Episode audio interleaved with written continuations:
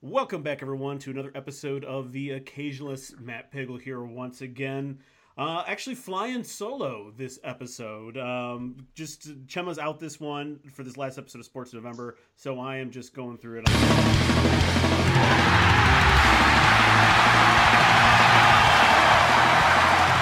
oh my God! My God! That's his music! Oh, is it? It can't be! It is! It's Adam Chmielewski! He's landed in Los Angeles! That's right, people. That is right. Adam the Flamethrower Chmielewski has landed in the podcasting arena. Hello, world. Get ready because we are going to set this episode of The Occasionalist on fire! All right, everyone. Uh, well, as you can tell, uh, Chema has uh, pretty much taken over this podcast, uh, as, as he said so at the top there. But uh, in case you didn't know what was going on with this particular episode, Chema and I, we are taking our sports November and we are turning it towards the realm of sports entertainment as we take on as we enter the squared circle and take on pro wrestling. Chema, how you doing tonight, my man? Man, I am doing really good. I got to tell you that I am particularly excited about this. This is a something that I don't necessarily dabble into all that mm-hmm. often, and I got to say I had a lot of fun um, putting the outline together and also getting the chance to experience some pro wrestling again because it has been a, a, about five years or so since I actually sat down and watched it. Right, right, yeah. This was um, this was something that like has it's sort of been like on my mind now for a few years, like how we could cover it, and it, like had had um you know if I was still doing this podcast with like Jones or someone, Jones is someone that watches wrestling pretty regularly, so it, it would have been a de- it would definitely would have been a different episode with someone who was like a little bit more into it than either of us are, but. Mm-hmm again, like I, I know that I've mentioned, I can't remember which episode. I know we mentioned it before. We were both like fourteen year old boys once upon a time, um, right. Like we did watch wrestling. Like it was, it, it almost it, it's almost a rite of passage once you become a teenager, teenage boy, that you have to get involved a little bit too much with these characters in wrestling. And it was mm-hmm. really before we get too far too far into the into the details here. It was really fucking interesting going back and sort of turning back the clock on my own uh, on my own maturity and just sitting down and watching some wrestling. Had a very interesting time doing it. Yeah, dude, I got to tell you, man, one thing I was particularly surprised about, unrelated to some of the stuff we're going to be talking about, how much like Wikipedia entries were just about pro wrestling. And oh, it wasn't, I'm not. I'm not talking about just like the characters, like even going through like the history of professional wrestling, which has its own Wikipedia page. Mm-hmm scrolling through the different categories, there was fucking literature written about this sport and stuff. Like some Wikipedia pages you go to, I mean, you could look at some people's Wikipedia page and the whole thing fits on like your laptop screen.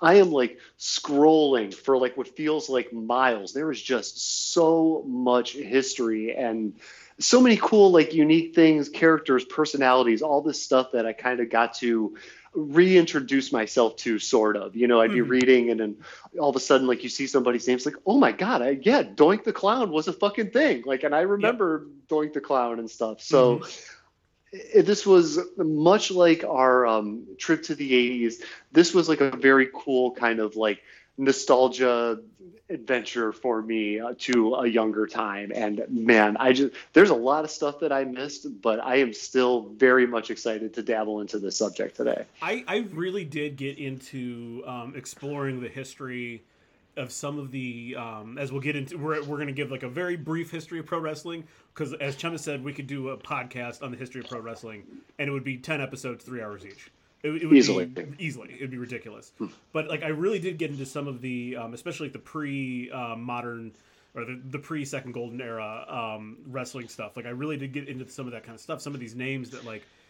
you hear like about like a maneuver, or you hear you know someone you hear like a term that sort of gets floated around now in wrestling, and it's like, oh, it came from this guy back in like 1966, or mm-hmm. it came or it came out of this particular match in like the 1940s or something, and it's just like, yeah, Jesus, like there is there are just encyclopedias of this kind of stuff, and a lot of the older stuff is very very interesting. Before it was, and we'll get like I said, we'll get into this a little bit more in detail. Before wrestling is what we think of wrestling now, it was a very different product prior to more modern times.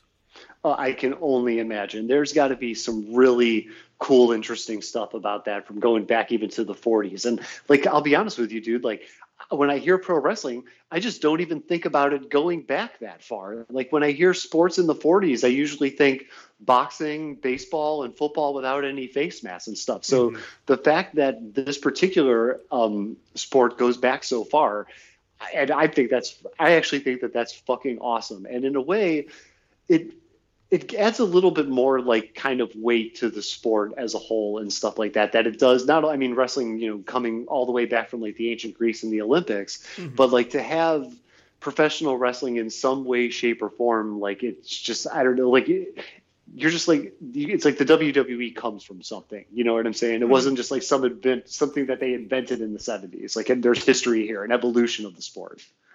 Right, exactly, exactly. So let's we will get into that. Um, but I'm going to start off with a lightning round question here, and it's sort of like the I I, I don't know how exactly when you sort of got like the the quote unquote um, the sort of like the, the same way you got the news about Santa Claus not being real, just in case you right. you know just in case yeah. anyone out there is unaware of that. Um, but like when you got the the sort of like, hey, by the way, wrestling is fake. When you heard this when we were kids, it definitely had some like interesting connotations to it. But like when you think about that question or that that statement now, what do you think about that? Wrestling is fake. I, I really think it's like an unfair characterization now. And um, looking back, I guess at what that actually means, and I'm going to save some of this for a later question and stuff like that because okay. I got I got some more to say about this. But uh, what it is is just like a general term that doesn't really highlight any specifics. And I think when they say wrestling is fake, like it, it, they're using it to cover like a lot of territory here. So like of course like the matches are pre-arranged and everything like that. You know, like it just that seems to make sense to me because it's like, you know, sports entertainment and stuff like that. Like I mm-hmm. understand the idea of a match and storylines and everything. But like everything like everything else is real. Like, I mean, these the athleticism is hundred percent real. Like, there's a reason like why a lot of these people are in fucking shape, you know, mm-hmm. and like the the, um, the moves, the injuries, just all the work that goes into it. All of that stuff is like 100% real. And like, I think when this whole like wrestling is fake kind of expression got introduced to us when we were kids, I you know, as a kid, I had a hard time like even processing what the hell that means. But looking back on it, I really look at it. It's almost like a, um, just like somebody decided to pick the easiest possible word and threw it into a sentence, and then that just kind of worked its it worked itself into the zeitgeist of sports from there. You know, but it's really unfair that characterization. Exactly. I, lo- I love the way you put that. An unfair characterization. I, I thought of it as an oversimplification of yeah, something yeah. that is way more complex than just being fake. And I, I think that I think that comes from um, I'm, I'm, I'm assuming like it was like your mom or dad, you know, was like, hey, you know, wrestling's fake. The, you know, it was my my parents were like, yeah, this wrestling stuff is fake. And I think it comes from at least from their era, their version of wrestling being very different from mm-hmm. the re- version of wrestling that we grew up watching. Because I think I think I already knew that it was not real. Like that like well of course the undertaker isn't actually an undertaker. He doesn't right. like live in a fucking coffin. Like i like i know that i'm not an idiot. I might be nine but i'm not dumb. Um like but i think that there is a like i said there's a different connotation for our parents generation of like what fake actually meant. And for like us it was just like well yeah no shit. Like that's the the storylines and shit are fake but like i just saw the undertaker throw mankind 20 feet into a table you know, off the top of a steel cage into a table. That wasn't faked. Um, that right. that really just happened. All of the all of the working, you know, the obviously the ring maneuvers and stuff. You know, there's stuff that they do to make sure obviously they're they're not completely maiming each other. I mean, if two human beings did this to each other on a nightly basis, they would be they'd be dead very soon. Mm-hmm. But right. but all the work that goes into that that sort that sort of uh, showmanship is real work and you want to talk about uh, this is something that we don't have I don't have anywhere here in the outline, but boy, you want to talk about some of the most grueling, punishing looking stuff. Watch some of the watch some of like the behind the scenes stuff at like these wrestling academies, like the WWE's academy, and I think it's in Orlando or Tampa. I think Orlando. Um, there's um, smaller camps and academies all over Canada um, mm-hmm. and obviously the United States too. But there is like like the Harts um, of you know of like Bret Hart, Owen Hart, that the Hart dynasty. Um, right. Like they they've they've had a gym in Calgary. I think that yeah they're from Calgary.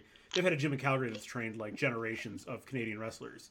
And you want to talk about like they'll tell you like yeah real wrestling was very difficult. This is even harder. Like it is mm-hmm. physically punishing you because you it's not just wrestling. It's performance. It's staying in character. It's doing stuff you've never done before and doing it all all keeping doing all that at once, keeping yourself in character and keeping together for an audience. It is something that is just so fucking hard to do so wrestling is fake. I love it. Unfair characterization and a massive oversimplification of what's actually going on. Yeah, I mean, people don't think about what goes into this. Like, if you take a fall the wrong way or absorb a hit the wrong way, you could be fucking screwed, dude. Like, screwed with all kinds of injuries and stuff like that. And the way that these guys are able to take uh, take the beating in some way, shape, or form, stay in character, have a little bit of drama in there to keep the audience in suspense until their next move. This is something that like not even like Tom Cruise is going to do this kind of thing. You know, this is almost like a a completely special blend of human being that could do these kinds of things and be successful at it no less. I mean you and i could go out there and get thrown around but you know the fact that um, i don't think that we would last very long and not sustain a lot of longevity like that's where the whole art and performance comes into mm-hmm. play. I, I like and and you bring up a really good point there. Like you take a fall the wrong way i mean obviously you can seriously injure yourself but also like let's just say you just take a fall not even the wrong way. You just don't absorb um, you know, like a, a, table smash or something the right way. It's mm-hmm. like, and you're definitely you're not you're not severely injured, but you're definitely hurt. You okay? Great, keep it together. We still have to wrestle for five more minutes. But you still have to do this. You still have to like, like I, I, I would imagine like the like if you and I just went out there and like tried to put on a show, the first time that you accidentally hit me or I accidentally hit you, that's when the the whole show would drop right then and there. It would just stop and these, yeah. these men and women get you can tell every now and then they get fucking clocked. and they and it's like, oh shit. Okay, okay, keep it together. Gotta keep going. We have a show right. right.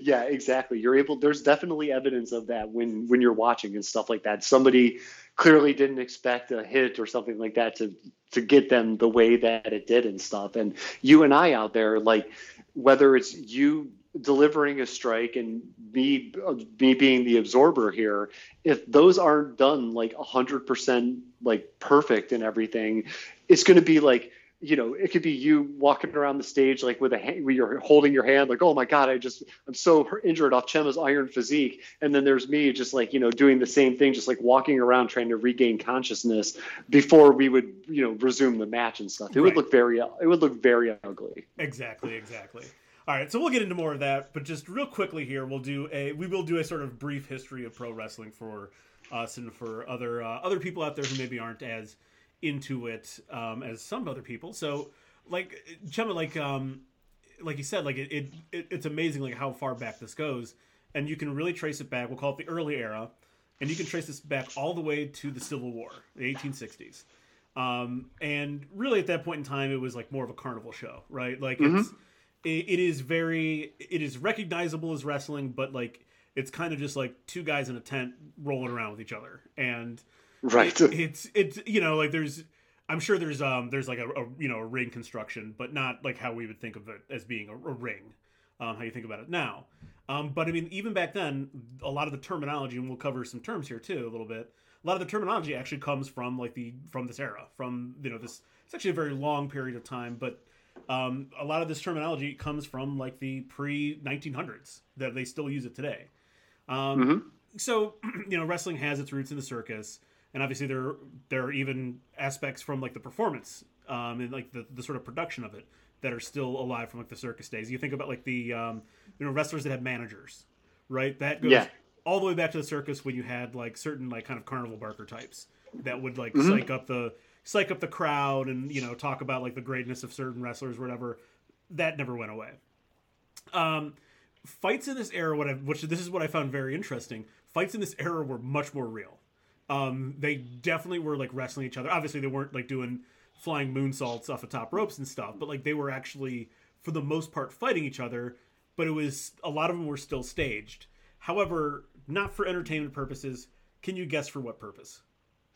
For like um like a, almost like a like bad like who's the biggest badass where you're going to go to war type thing? Like if you win wrestling you could be a soldier type situation? Incorrect. For gambling okay. gambling. Of course. Yeah gambling. so, so, it yeah. was so this idea of having like a very orchestrated match while like you know you would still sort of fight the idea of having an orchestrated match of course comes from gambling. Um, why not right? If, if money's involved then that's going to dictate exactly how things go and that's um, I don't know. I guess that's like the story of all sports, isn't it? But pretty um, much, yeah, pretty much.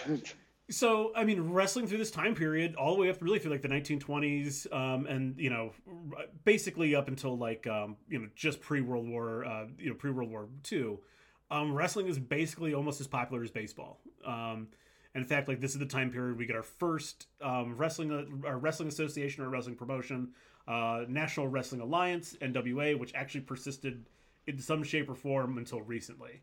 Um, mm-hmm. So it's, it's, about 100, you know, the NWA was about 140, 150 years old or so. Um, obviously, it's not continuous, you know, different different people buying it, you know, different people just right. acquiring the name, et cetera, et cetera. But in some way, shape, or form, the National Wrestling Alliance has existed since like the 1870s or 1880s, whatever it was. Um, TV era. This is the first golden age. This is the 1940s to the 1970s. Um, this is when wrestling first hits the airwaves, first in Schenectady, Schenectady, New York. On I think it's WRGB. I think is the is the station, and then out there by you in Los Angeles, KTLA has a regular show that ends up getting picked up. that ends up getting picked up weekly by uh, other affiliates um, across across the United States. So this is obviously is our first move towards modern wrestling, right? Like it's right. going to be on TV, and rest the the way that wrestling gets set up itself is much more TV friendly than like two bearded fat men rolling around in a tent. right. um, yeah. So this is this period. You have some.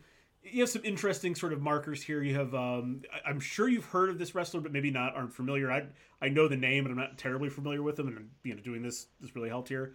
But uh, have you heard? Have you ever heard the name Gorgeous George? Oh, I've heard that name yeah. before. Yeah, definitely. Yeah. So Gorgeous George, eh, he's he's like one of our first like famous heels or bad guys, and we'll cover that term here in a little bit. He breaks down the at this point in time, um, every bad guy in wrestling was an ethnic terror.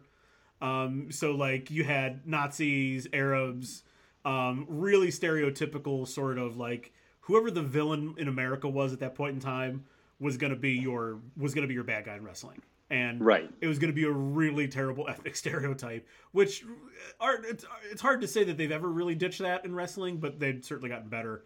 Um, and i can't imagine how much worse it was like in the 1940s oh but, yeah. but gorgeous george is your first bad guy that isn't an ethnic terror or first i should say first star bad guy that isn't an ethnic terror. He's the one that kind of introduces this idea of like real extreme narcissism. And then like that that sort of um, that was so success, successful that like that sort of seed um, now you see it in every single heel. Every single bad guy in wrestling has at least like a small bit of gorgeous george in him every single mm-hmm.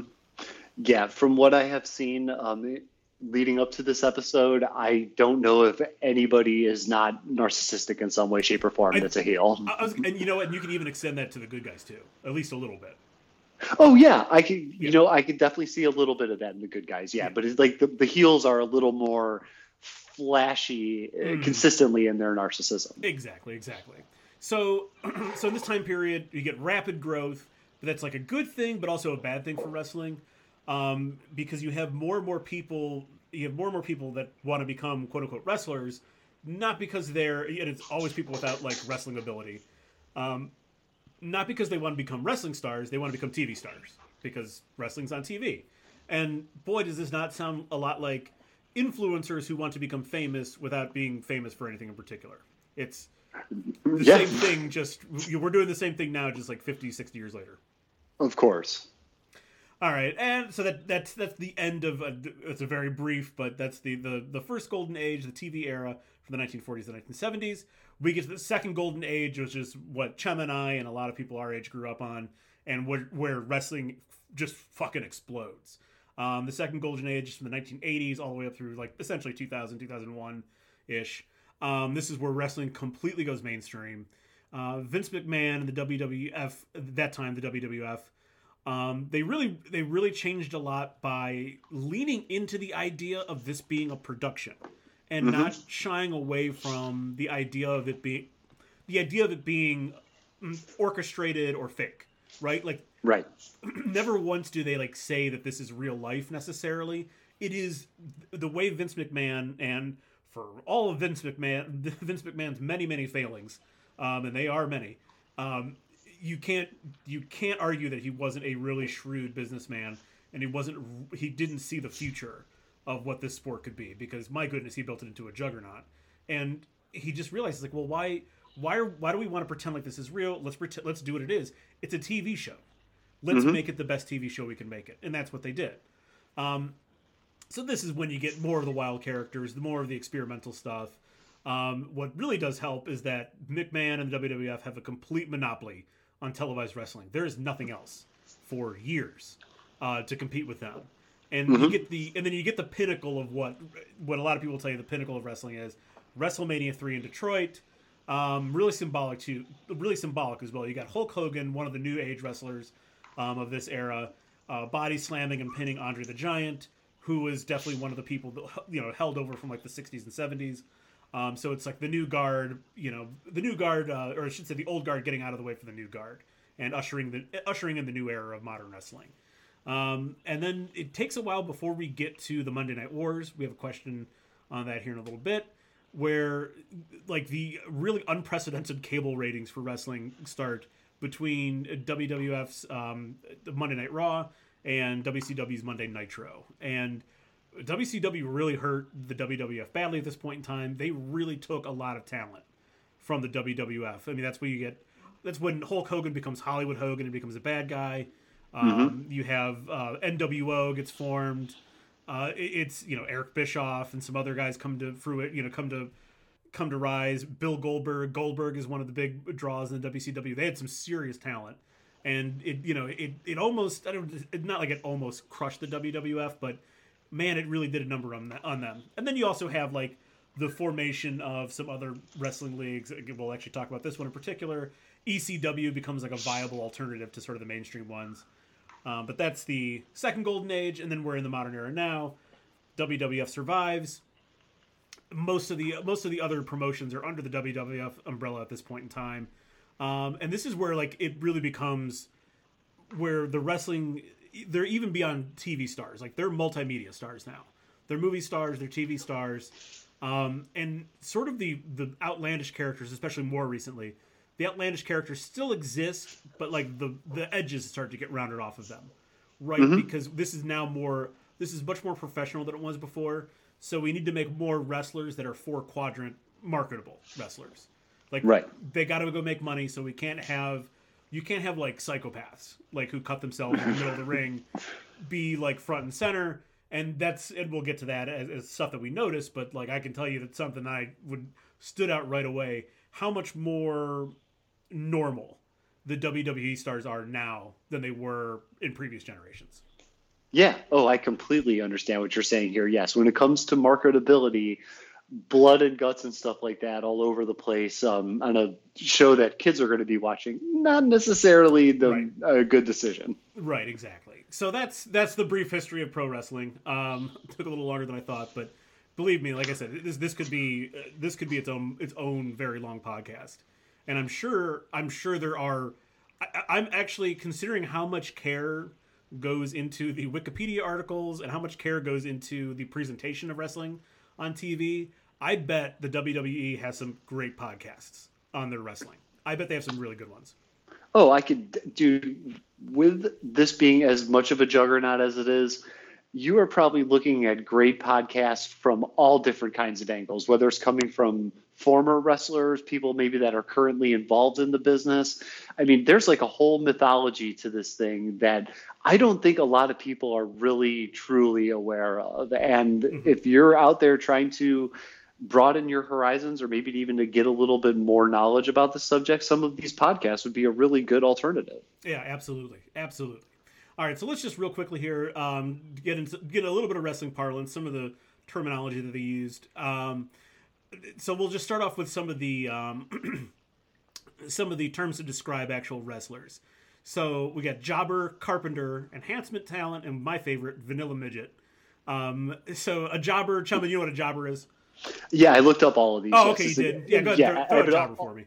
This is a guy who routinely loses matches. Yep, this is this is a guy you you definitely still see these people, um, but I mean, even then they, they have more personality than they than they used to.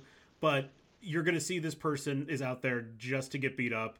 Um, they don't really have much of a backstory, or there's no sayings for them. There's no there's no real flair to them. You can tell when one comes out on stage or out on under the out under the ring. You can exactly tell when a jobber's out there. Just a regular person. Um, mm-hmm. A step up from that is a carpenter, someone who's a little bit who's definitely skilled at the craft of wrestling and um, you can also enhancement talent gets pulled in here too a little bit, but there's a slight slight difference. Um, carpenters are usually in place as sort of like the litmus test for like for an up and coming wrestler, someone that they think is going to be a star. So yeah, you would take like you know like young young Beck with the Rock before he was actually even the Rock. He came in as Rocky Maivia. Um, you know, in his in his like I, I want to I can't remember who his um, carpenter was it's someone of note. Like it's a name that you would know. I just can't remember off the top of my head. Um, but like it's it's like that guy who is just like, all right, I'm gonna you know we're gonna go through our first. This is gonna be our first match together. Uh, it's almost like a dance. I'm gonna lead. You're gonna follow. And then when you have the chance to sort of do your thing, do your thing. And that's what the carpenter is there for, right? Just to to make sure to usher the talent in and make sure that it gets a good chance to uh, to kind of we give the talent a chance to show like if it really is talent or if it's not talent, basically. Yeah, when you Google the Rock, um, the Rock's Carpenter, you get a lot of stuff about how John Carpenter has some negative words about the Rock's Big Trouble in Little China in her interview. yeah, I figured that probably would stuff like that would kind of come up, but there, it's it's like if you basically if you if we had the I don't want to do it right now. If we look up his like his first, not necessarily his first match, but his like first match on like Monday Night Raw or his first match like in a you know what I mean like in an event. That's mm-hmm. who his carp you know he would that's essentially who his Carpenter would be.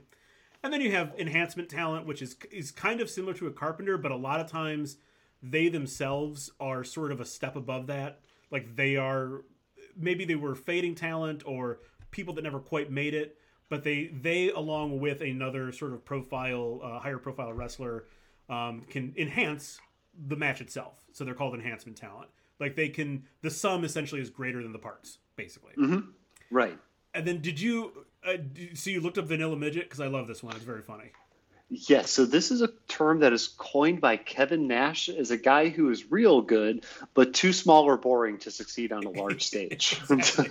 There's there is this thing, and, and I'll I'll note this as we go on. There is this thing about like some of these smaller guys, um, and there's a lot of like I shouldn't say smaller, I should say normal sized people that wrestle, and it's not that often that one of them really cuts through as a superstar right? Mm-hmm. like think about all when you really think about all the big time name superstars in the past 30 to 40 years how many of them are five foot nine 170 pounds? Yeah you don't see a lot of that. A lot of these dudes are fucking big ass dudes like big dudes. Yeah i mean beyond well well beyond normal size parameters they're huge right. people. So yeah, so vanilla midget. It's a funny term. Kevin Nash himself is like seven foot one, um, huge man.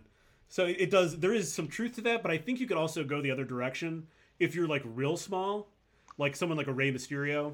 Um, like you could go that direction too and be like mm-hmm. so small that like it's almost kind of funny to watch you like go out and fight. Not funny, but it's like it's interesting to see like how um, like Rey Mysterio has been a wrestler for like 30 years and like he's one of the I, I, have to imagine he's one of the shortest WWF champions of all time. He's like five foot six. So, but like he's such a good wrestler. It's interesting to see someone that small wrestle that well. Yeah, no, I completely got what you're saying. He was actually I got to see him do a match on one of the Raws that I watched. Oh, nice, very nice. All right, so and then just a couple of a couple of terms here in, in terms of like the performance, um, kayfabe or kayfabe, and I'm never really 100 percent sure sure that's pronounced. It's the idea of its of the of the match itself, like we know that it's fake, but we're going to go through the steps as though it's real. It's it is performance basically is what the whole idea behind wrestling is, right? That's mm-hmm. Um, uh, a work Chummy, you know what a work is? Uh, any pre-scripted event. Exactly. Anything that's going to plan is a is a work. You're in the you're it's working, so it's called a work. Uh, Right. A shoot is then the exact opposite. Stuff that Right. um, stuff that happens outside of, of the parameters of what's supposed to happen, and sometimes it's totally fine. Sometimes a shoot is someone just has a, you know, like when we have like the two wrestlers microphones in hand facing off in the middle of the ring, you know, just talking to each other. Sometimes it's just a one liner someone throws out, and you know, Yeah. you and you can kind of tell when it's not on script because like the the person who receives it's kind of like oh shit that was a good dig um, gotta gotta come back here really quickly so it's anything that happens outside of the parameters generally speaking though it's someone who like you you land a punch the wrong way someone falls the wrong way that's usually a shoot. And then something like a, that i didn't i didn't see once and i have a feeling that like they don't do this anymore uh, blading. Used to happen all the time. Um, wrestlers used to hide like a little razor blade or um, sometimes like a safety pin or something like in like the their boot or like in their um, you know if they're wearing like uh, wrist wraps or something like that to after they get hit in the head with something they cut their foreheads open because their foreheads your forehead bleeds a lot or your chest your chest bleeds a lot too to sort of give the appearance that they're just like been maimed by like a chair or they've been maimed by going through a table or something um, at least it, it, at least in the in the recent times that I've watched wrestling, I don't think they do any blading anymore.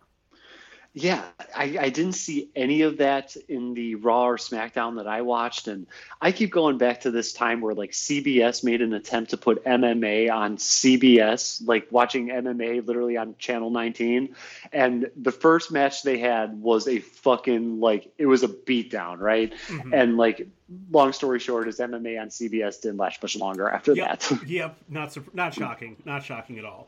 And it, like you said, if you want to sell this to like kids and stuff, you probably can't have probably can't have people walking around with like just blood gushing all over their bodies.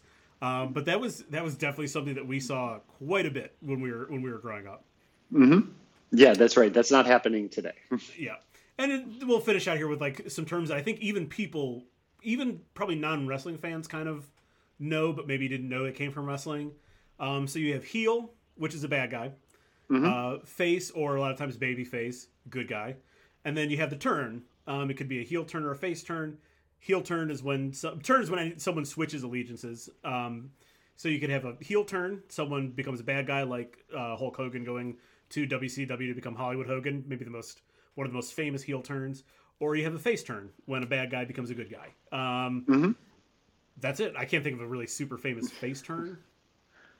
Yeah, I'm struggling to think of But- one either. Like the the the heel turn seems to be more of the thing that gets the press and is Oh, more the interesting story. Yeah, Like like um like Hollywood Hogan to, or Hulk Hogan to Hollywood Hogan's probably the most famous for us. Um, probably second would be um, oh god, Shawn Michaels kicking. Who the fuck did he kick? It, it was his tag. Te- it was his tag team party partner. Um, I'll look it up right now. Yeah, on it was on it was on the barber shop. Um, Marty Jannetty. He uh, he gave Marty Jannetty a super kick at, at the barber in the barber shop. Brutus the Barber's Beefcakes little like uh, segment on like the back when wrestling used to be on Saturdays, and um, he gave uh, gave him a super kick, and that was like Shawn Michaels heel turn was that moment. Yeah, I got you. Yeah, those are those are really cool. Like it's just, I think it's more dramatic when the good guy turns bad than the bad guy turning good. Yeah, and and usually, at, least in, in my memory, like when you do have a face turn, it's usually like the bad guy only becomes a good guy for like a couple of months. Like it's basically like a like one or two pay per views worth of him being a good guy. Yeah, I gotcha. Just enough to sell that storyline, and then once the storyline is sold, go back to normal. Yep, exactly. All right, so there you go. Some some wrestling parlance there for you, and like I said, there's so many more we could get into, but those are sort of like your definitely your your high profile ones. Um, but let's get Chema, let's get into it. Let's talk about ourselves, wrestling with ourselves here. Um, how would you how would you describe your relationship with wrestling from your formative years to now? Whew, okay, so I would, I guess, I would say it's more of a um, descending relationship. As I started off really into it when I was younger. I mean, like I had the toys, like the personalities I thought were awesome. I mean, just as a kid, you don't really get to see these big fucking dudes like doing this kind of athleticism. And one key part of it for me, like which was you know like we've talked about this before, where these guys weren't in like pads and a helmet, so you could actually like see these people, you could see their face. Mm-hmm. They had microphone time, so you were able to like develop a relationship with them and stuff, which I th- thought as a kid like this was really really fucking cool. Then this idea of wrestling being fake comes along, and I got I had gotten wind of this like really early on. Like I would probably like early 90s or so. This was the wrestling is fake sentence was said to me. However, it was not explained anything beyond that, you know. And my dad and anybody else I was talking to weren't really able to provide a better definition beyond wrestling is fake and stuff or oh hey all the matches are fixed or whatever you know? So this was like a real brain breaker for me. This really really really was. And for the longest time like I, I, I really couldn't wrap my head around like the fake thing and stuff because like hey wrestling's fake but you're right. Like i just saw a guy get thrown into the table or so and so just got his head slammed into a post. Like what's so fake about that? So I went through this like just I don't know, man, almost like this conflict where I just couldn't really quite figure it out. And throughout the course of my life, like there've been like little like, you know, hills and valleys of me being into it and me being not as into it and stuff. And then I would say like and this kind of lasted through like high school. Then right around the time that I got into college was when I really was not like familiar with it at all. And I mean, things just kind of seemed to blow up in so many different directions. There seemed to be more events. There seemed to be more like personalities, newer people like that I hadn't heard of and stuff. So I had fallen out of it um, when I was in my 20s. And then in the course of the last like five years, um, when Jess and I first started going out, there was this other couple that we were still friends with, and um, the the guy is just like, you know, hey, we're going to this wrestling thing. Like, maybe you should come along. And I went to like an independent wrestling venue that was held in a church in Lorain, hmm. and I thought it was fun. We watched. Uh, I, watched the, the, the what is the Royal Rumble like with these uh, with this couple like mm um, a couple weeks later and everything. So it's something that like I still appreciate it. I still get some entertainment value out of it. I'm just not as into it as I was when I was a kid. And I, am not like this is not like a shitting on the sport thing. I'm not like oh god this is fake. I, it's not that. It's just that I'm just not that into it. I can acknowledge everything that's real about it, and there are things in there that I will never be able to do, and a lot of things that a lot of people would never be able to do in terms of athleticism and performance. But for some reason, just during that time in my like 20s when I wasn't as into it, that was kind of like almost like a knife in the cake as far as me being the um, a big super wrestling fan. Yeah, yeah, I, I have a very similar um, sort of like like you said like a descend like a descending relationship, like like a descending trajectory the same way, where mm-hmm. like I was a huge wrestling nut during that Attitude Era, especially like the Monday Night Wars era. Like I was very very into it, and it did carry pretty much all throughout high school for the most part because I because like that's that's like a, about the same that's about the time when um, obviously the Monday Night Wars were just had just about like wrapped up at that point, and mm-hmm. then we were getting into The Rock, Steve Austin, um, yeah, Mankind, um, Kane and the Undertaker their rivalry was like you know going through the roof. So like there, it, so like I still had like people to hold on to, entertainers to hold on to that were really awesome at that point in time, even through high school. And then like I think it fell off in college, literally because I did not watch that much TV in college, like altogether. Like I, yeah, I really didn't. Um, it, in fact, like there, my freshman year in, in our in our dorm room, my uh, my roommate Mike and I, uh, he was just someone that I got, that we got, you know, we just got matched up together. Um, we didn't even have a TV for like the first two months we lived together. Like, yeah, like that was it. Like, yeah, oh yeah. Like, there was no TV. We had we had a radio, and then like it. Or I'm sorry, it was the first month, and then like I I went home because I was like I'm fairly certain I have an extra TV at my house. I'll get it. I'll bring it or whatever. So like we didn't even have a TV for the first month, and then like we weren't really watching. He wasn't he wasn't a wrestling fan himself, so we weren't really like watching it. And like I had other stuff to do. Um, so I just like fell off in college.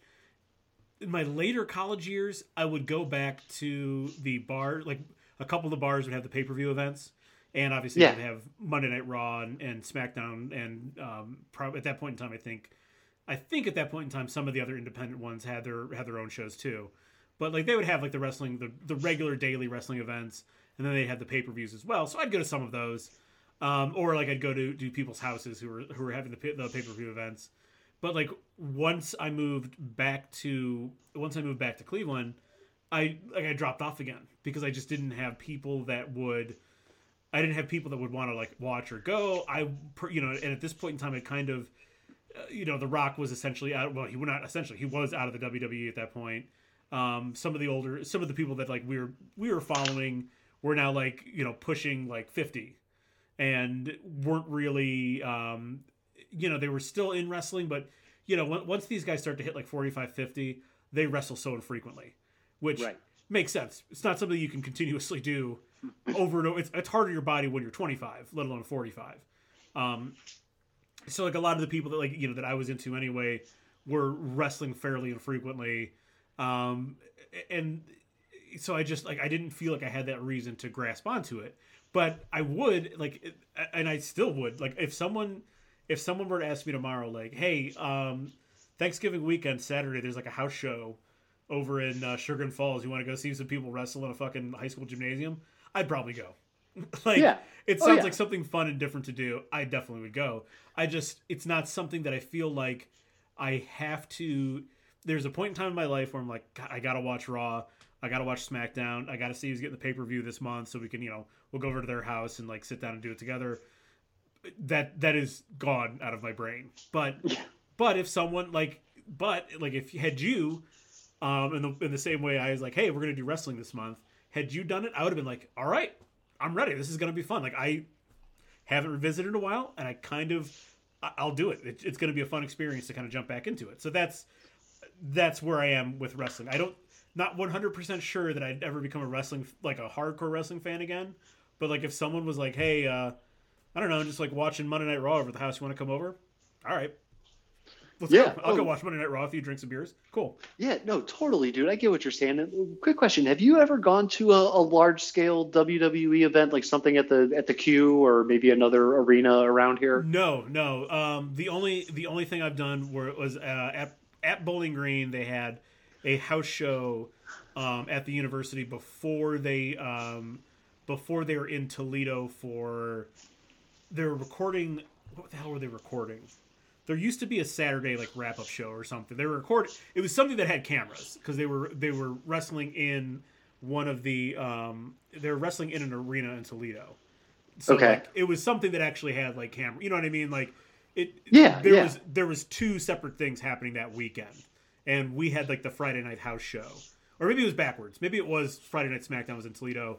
Yes, I had it backwards. Friday night SmackDown was in Toledo. Then they had a house house uh, house show Saturday in Bowling Green um, went to that. My roommate actually worked the um, was able to like work the locker room for all oh, the dudes. Nice. And mm-hmm. like it's it's so funny because like he's like yeah they're just I mean it's funny because they're all like these and like the Undertaker was like one of the people was like the the head person was like the star person of the of the house show and he's like it's just it's so funny because these dudes are so fucking gigantic and they're just sort of and they're all like generally sort of in costume and they're all just like in the locker room, like playing cards, shooting the shit, talking to each other, and then like once it's like go time, it's like they flip a switch, and you know the Undertaker becomes the Undertaker.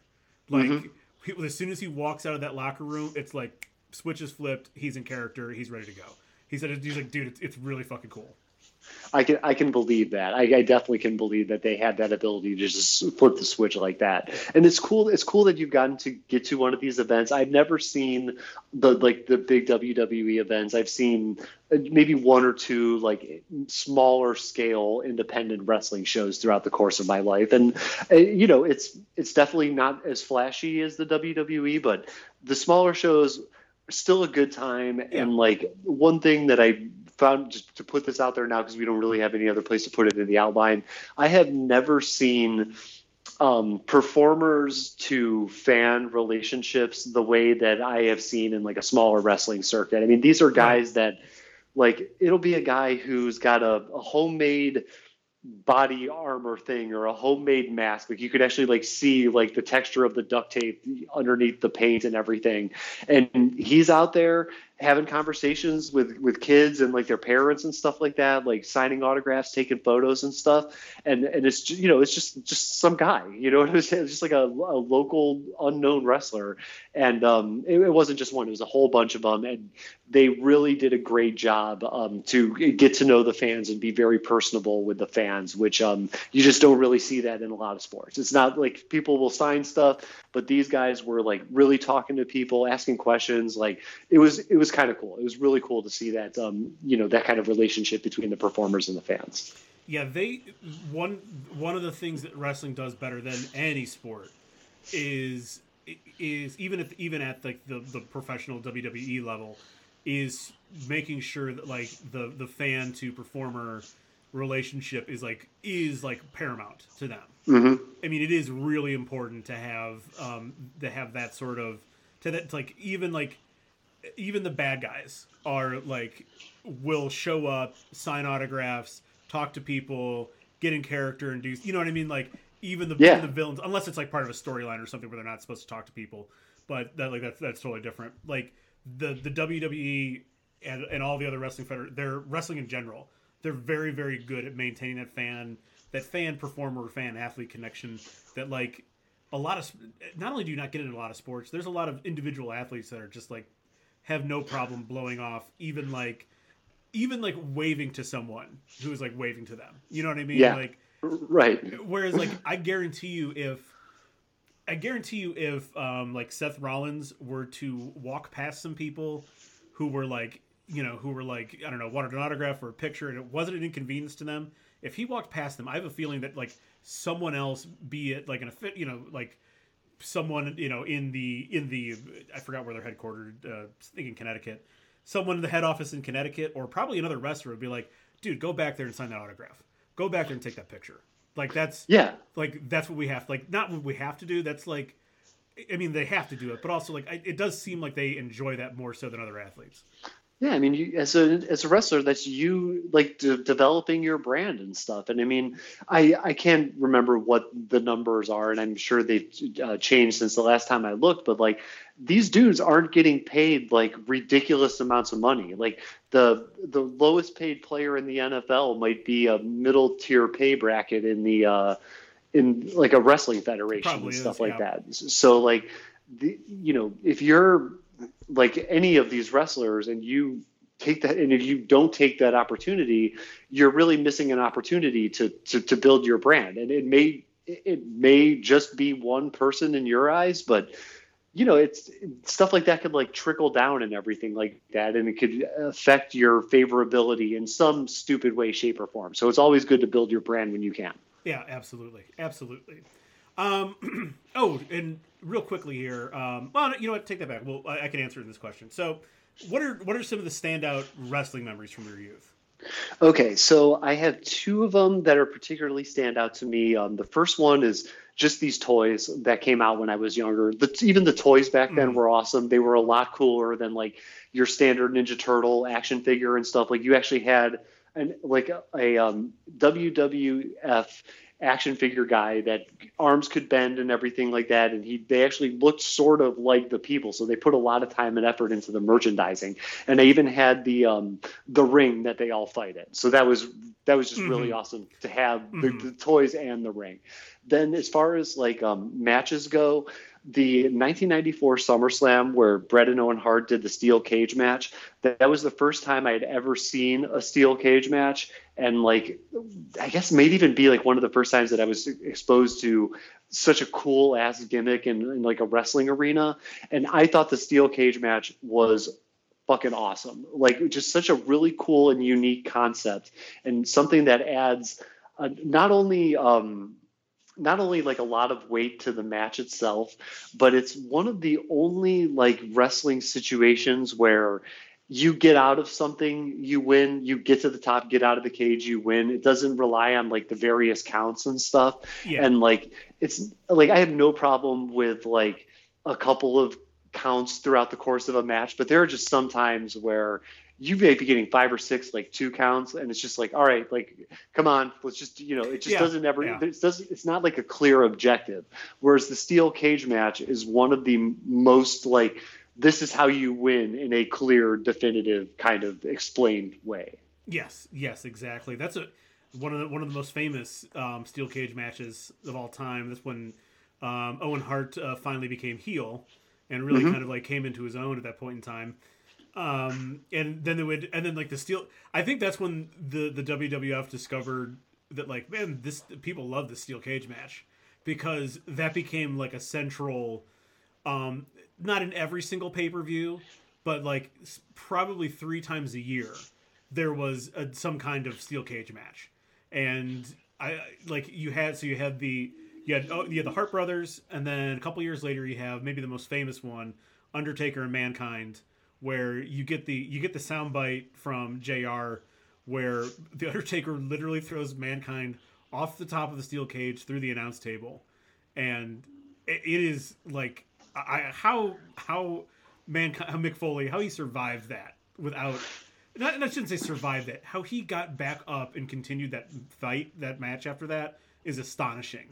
And you get you get the great call from Jim Ross where it's like, where it's it's the my God, or uh, I swear my I swear I swear to God I swear in my grave that um, mankind has just been broken in half or whatever the whatever the sound. But I got I should probably look this. I should look this up before I brought this up. But like it is like one of the most famous sound bites in the history of WWE, WWF, and I really think that Jim Ross was like as good of a performer as Jim Ross is, and that's something that gets that gets kind of underrated in all this. The announcer's ability to sell what's going on too.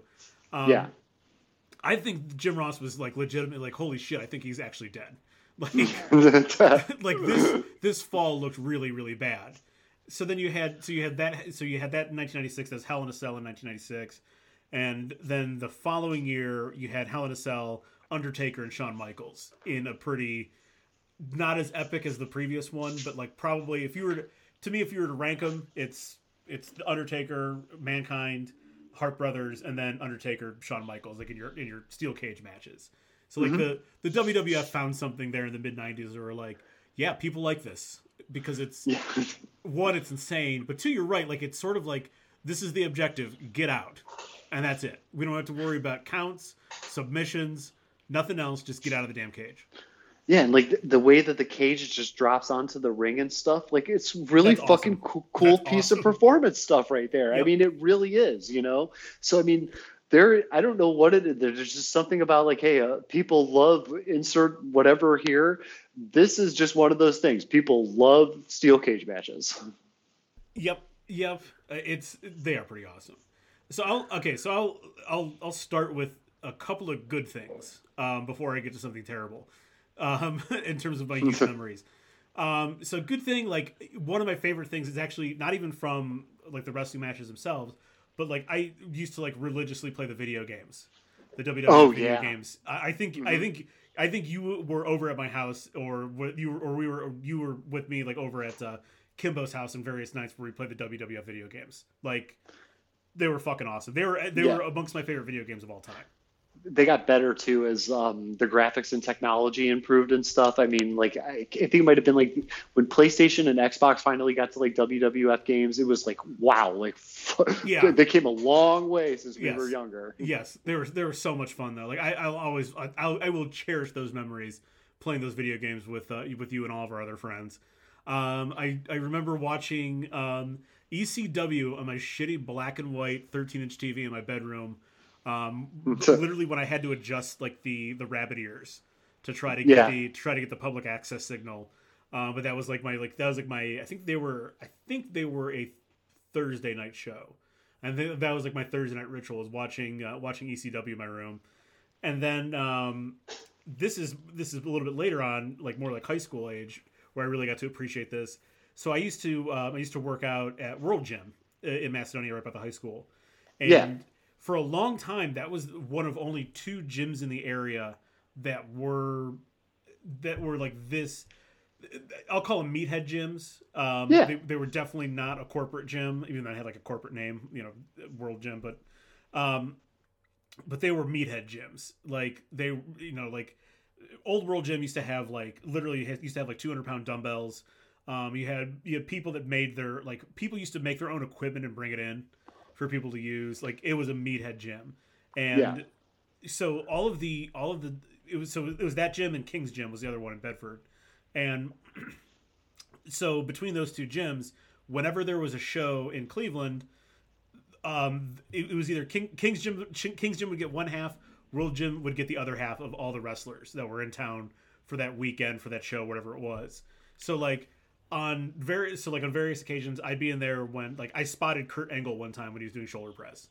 Oh, that's um, awesome. What? Yeah, legit a legit WWF superstar. He's a two-time Olympic gold medalist. Um, one of the one of the best athletes ever to participate in the WWF. Um, dude is a monster. Not super tall, maybe slightly taller than me, but like, I mean, like literally wider than me, and I am not a, a narrow person. Um, significantly wider than me, huge man. I, I, I, there's a there's a tag team duo that I saw in there one time. Um, they were they. It's funny like when they go to work out in like public places, they're very much like covered up. Like mm-hmm. uh, for the most part, Kurt Angle was wearing his hat like was wearing a hat and a lot of times had like a hood pulled up over his head too while he was working out. Like he just didn't want the attention. Um, yeah. But they're more than ha- like, but they're more than happy. Like all their pictures are up in the were up in the wall at Old World Gym, and all of them were signed. Like they're oh, more oh, yeah. than, more than happy to sign. Like they even have like some pictures with the old owners and stuff like that. They're more than happy to do that shit. But I understand like you want to get a workout in, like you don't want to be bothered the entire time you're doing something like that.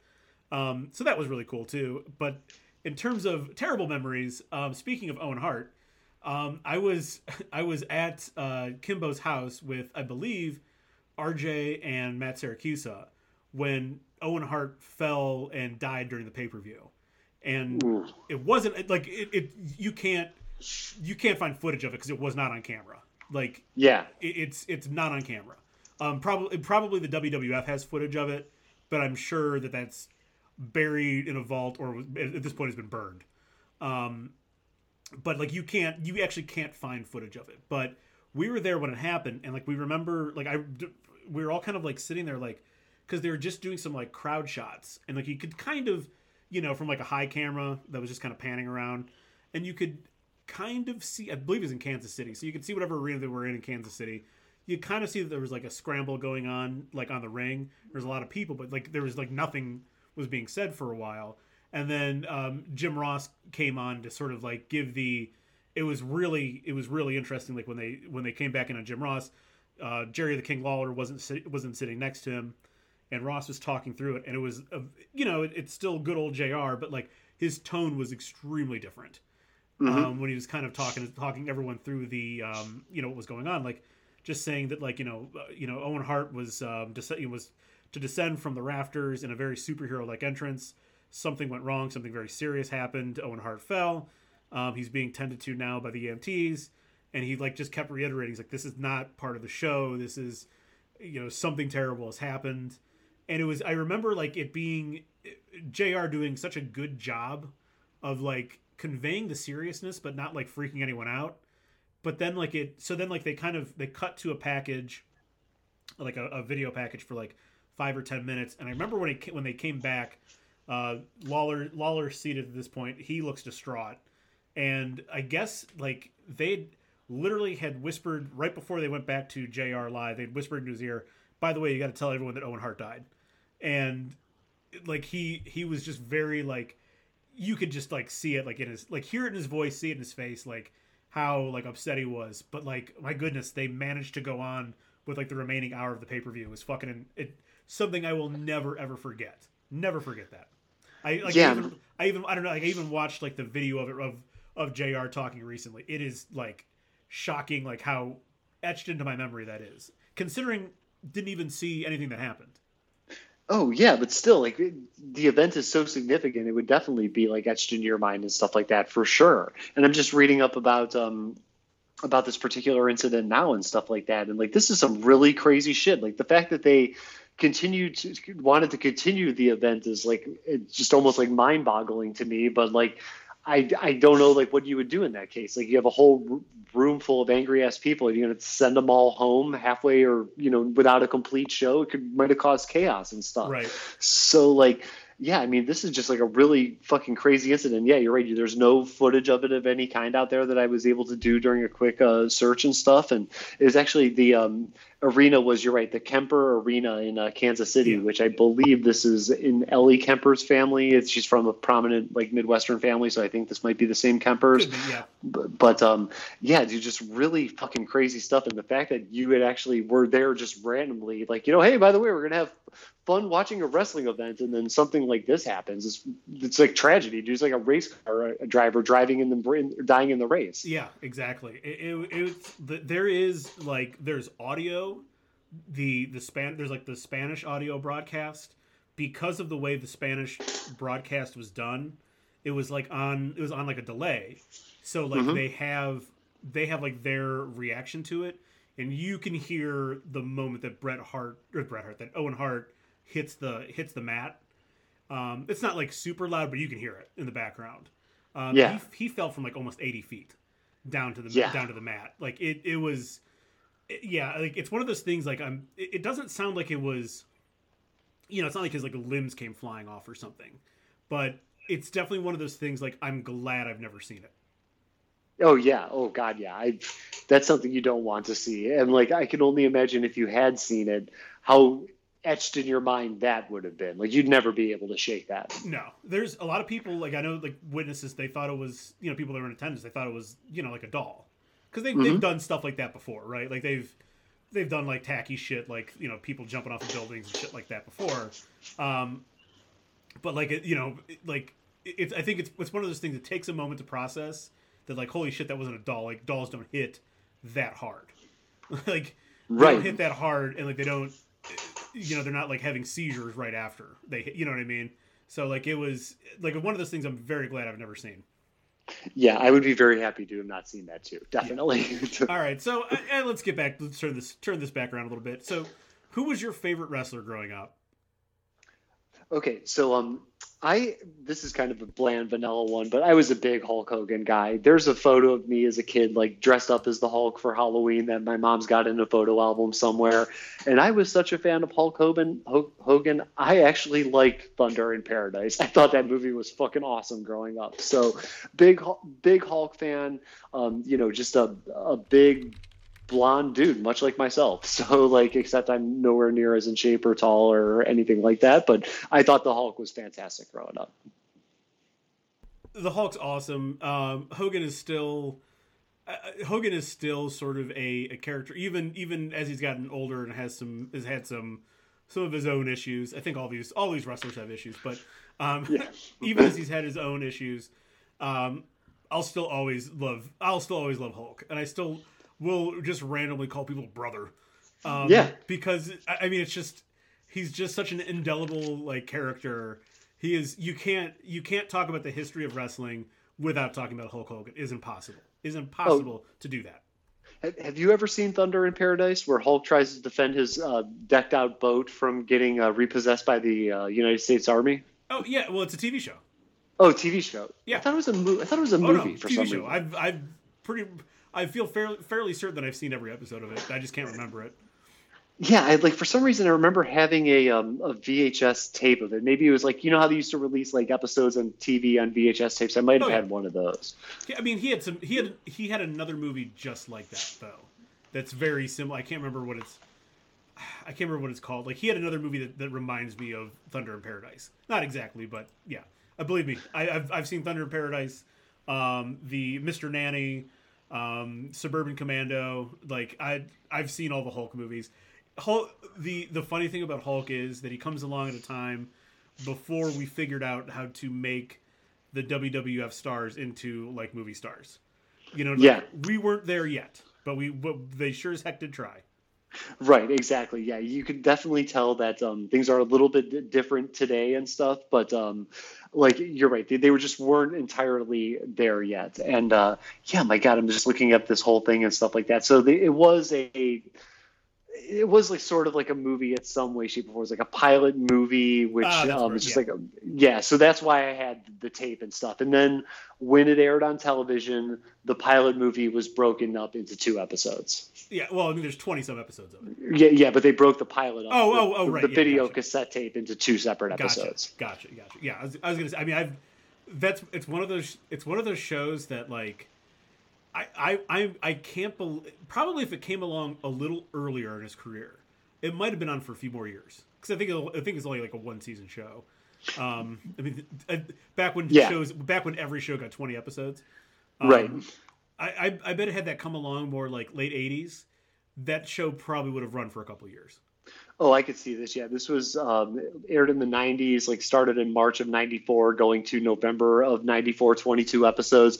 So this was, yeah, there was just no real place for this particular show at that point in time in television. Like, I think Cheers would have just wrapped up or been on the verge of wrapping up. Frasier entering into the, the, the TV, Seinfeld, ER, and stuff like Yeah. that. So, yeah, your TV was different in 1994 compared to even in the 80s. yeah. Um, good answer though. Good answer. I I have so like I have. I mean, I have like a bunch of favorites. Um, but like loved Goldberg back in the WCW days. Um, Yeah. he was he was very fun. Very and uh, you know one of obviously WCW's first superstar. He was very fun. Uh, love Tatanka, uh, our our uh, Native American stereotype. Although it's okay he he actually is he actually is part of a tribe from North Carolina. Um, I mean he's an actual Native American, but you know still the um, I'm not sure we present Tatanka the same way um, today. Probably, not- probably not. Stone Cold Steve Austin, maybe one of my most favorite personas of all time. Um, just a walking, talking quote machine. He's fantastic, but head head and shoulders above everyone else. I am a long time and all time Undertaker fan. Give me the Undertaker, even in his weird American badass Harley riding persona period. Um, fine, that was okay, but like the the Dead Man is one of the ultimate one of the ultimate WWE superstars. Again, another person that you can't when you talk about the when you talk about the history of the WWE slash WWF, you cannot. There's no way you can't talk about how, what where Undertaker's place in history is. Right, dude, just a big guy, cool ass fucking name, dark as shit persona and stuff like that. This is like one of these ultimate like heel wrestling figures like that we've seen throughout the course of their history. It, it doesn't get much more iconic than that. Yep, yep, and maybe some of the best entrances of all time. I- I Oh mean, yeah, some of the best entrances of all time. I I remember one of the pay per views I saw in college. Um, it, it was it was it had to be WrestleMania. Um, the Undertaker's about to be announced, and so my other friend, he was a big time Undertaker fan too. Um, so like we're both pumped up. Undertaker's about to be introduced. All the lights go out in the arena wherever they were, and then like all of a sudden all the lights in the living room go out, and like I look over at my buddy who's the other big Undertaker fan. He's right next to the light switch. He just looks at me and gives me a huge thumbs up. Like, got it. so nice, nice, very very nice, dude. Yeah, you can't go wrong with that. Yeah. So uh, during the Monday Night Wars, were you a WWF or a WCW supporter? Okay, so I was a WCW supporter for the the Monday Night Wars and everything, and this um, is due to a couple different reasons. The first one is um, I was a little bit older during the Monday Night Wars, so I think some of my like WWF kind of wore off and I was maybe just looking for something new.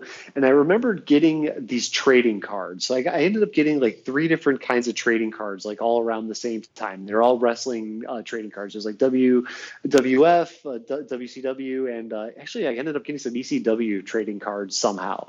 And the ECW trading cards, one of the very first cards that I saw in this pack was Sting and I just thought this whole thing with Sting was fucking awesome. Just what a cool ass character.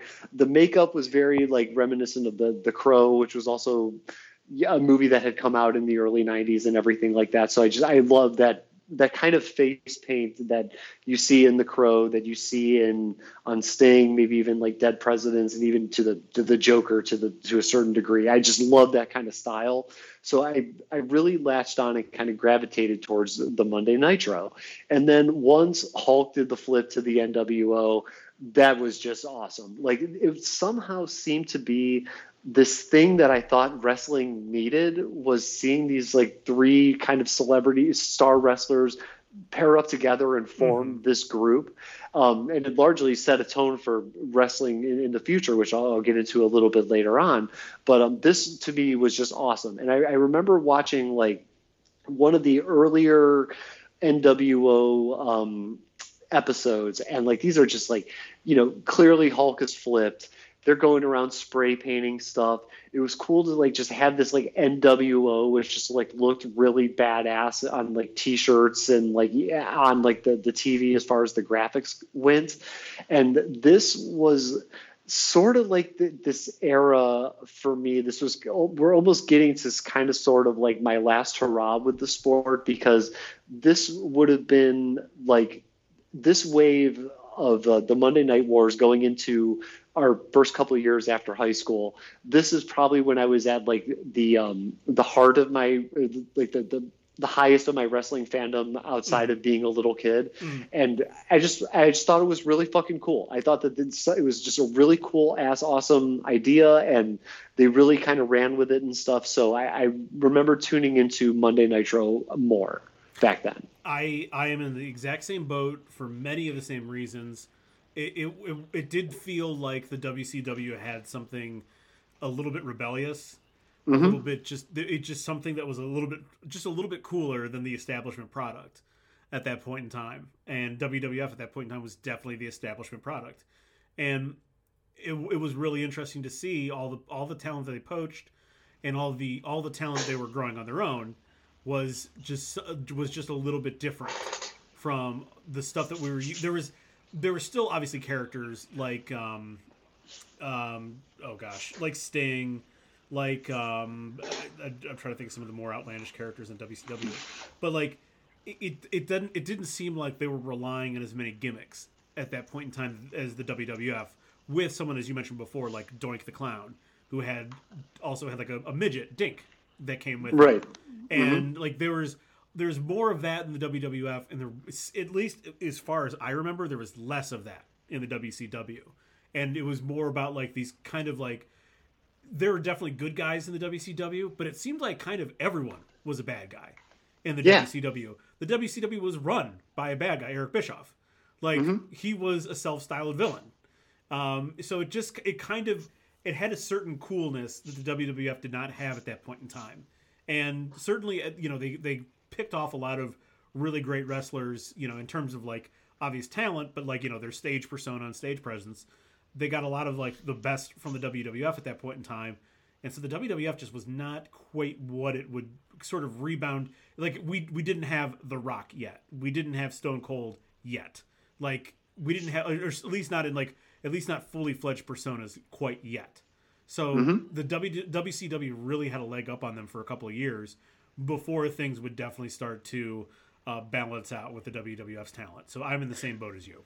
Yeah. Did you notice how like around this particular time period that we're talking about, like it, throughout the course of my life, and this is my my perception of it is um, wrestling's always it's always been popular, but there are these points in times where it seems like it becomes like super popular, like even more so than what it was. Mm-hmm. And then then it kind of like you know goes back down and then kind of you know climbs up the mountain to extreme relevance again.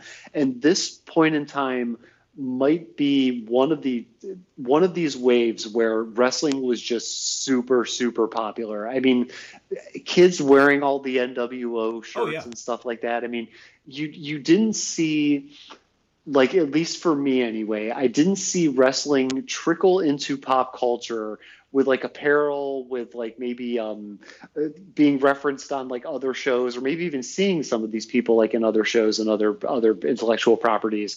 This was like the heyday of it and stuff. And then like once we once we get in with like Stone Cold and The Rock and stuff, you start to see more of those kind of shirts coming out and everything, more uh, phrases being said in like our regular conversation, mm-hmm. like you smell what The Rock is cooking or jabroni or something. So like this this period of time was when I, it kicked off this this wave of like super popularity for the WWE that um that like I just don't remember it being like this when I was younger, and then even when like I was in college. It seemed like this time was a real sweet spot for them. Yeah, I, th- I think you're I think you're right. I think I just it's one of those I think this was one of those cases where competition really breeded success for both of them in mm-hmm. different ways. Like you're right, like how many NWO shirts did we see in middle school and early on in high school? And then yeah. and then and then after once, you know, once the WWF kind of wins the Monday Night Raw, Monday Night Wars, how many people wearing Rock and Austin 316 shirts did we see? I mean, it was everywhere. Everywhere. Oh yeah. I mean, how many people were doing the Degeneration X suck it thing, yep. just like for no reason whatsoever? Yep. Like, hey, what's going on, dude? Suck it. You know. I, by the way, still love doing that. oh, believe me, if I could, that would be like something that I would just love to be able to transition that hand gesture while driving because that is just like the perfect driving insult right there. Yep. Oh, 100%. I'll tell you what, if you pull it off, you fucking win. That could, whoever yeah, did that right. to, they just have to they just have to give it up to you. You won. And now I got something to strive for. there you go. So, what kind of wrestler did you want to be?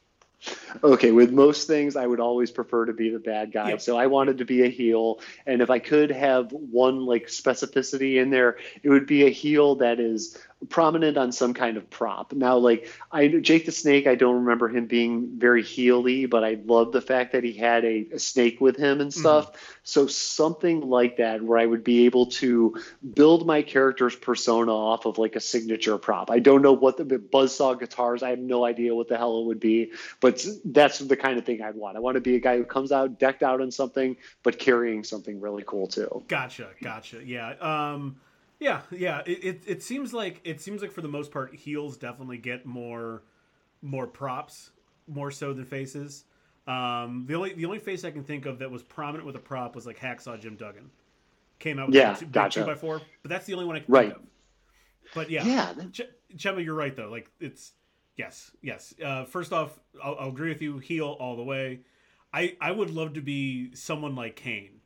Um, this sort of like Kane was definitely like a heel, but more of like I, I, would still paint him more chaotic neutral. Like if it didn't matter if you were like a good guy or a bad guy. If Kane wanted to come for you, he'd come for you. So like, yeah. kind of more of like an island, I guess, that could be at, at any point in time could be aligned more good or aligned more bad. But Kane was definitely like his own his own sort of persona. I guess Undertaker was like that a little bit too. Uh, but Kane certainly was just sort of a like a, a one man wrecking crew. Um, and now Kane is uh, Glenn Jacobs is now the mayor of Knox County in Tennessee. Oh, very cool. Very fucking cool. That's yeah. awesome. I'm, I'm, glad to see people having success outside the ring and in a completely different field. I, I can only imagine how many um, slogans and things like that might have been wrestling uh, centric. Like I, will slam the opposition, all that. I'll could, put I'll put Crime in a headlock, stuff like that. Could you imagine now? Like it's so like he's the I guess there's like not an equivalent position because like so Knox County, it's basically it's basically Knoxville is like most of Knox County in Tennessee, and yeah. it, it's sort of like it, it's sort of like here in Cleveland. Like there's my guess is like the mayor is just a term. I, I think it's more like county commissioner, like we have Cuyahoga County has a commissioner. Yeah, yeah. I think that's really what it is. But like, so I'm not really sure if there's a ton of campaigning necessarily. But like, could you imagine like showing up at like a campaign event and there's this like six foot 10 270 pound man and like like and you're like you're running against him and be like ah oh, god damn yeah i, I know like right? such like, a, i look like such a fucking wimp next to him.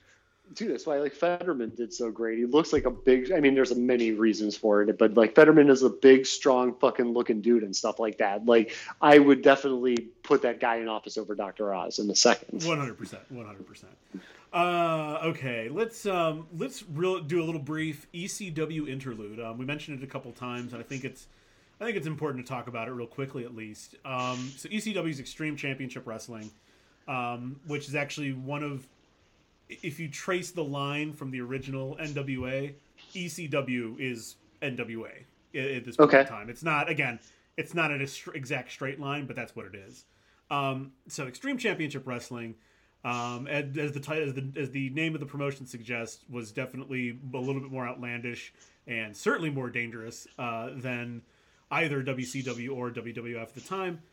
Uh, so when did when or and how did you find out about ECW?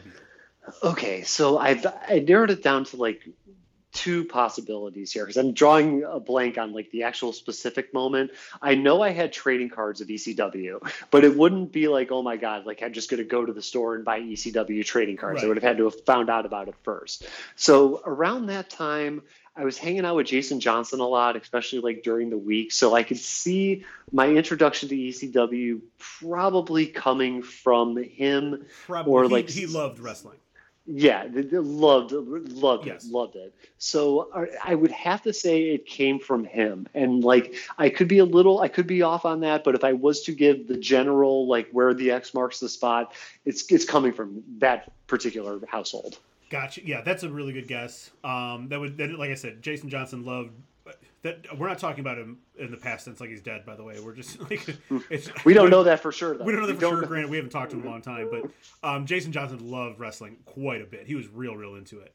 Um, probably more so than than I, I honestly think like he was the biggest wrestling fan that I knew.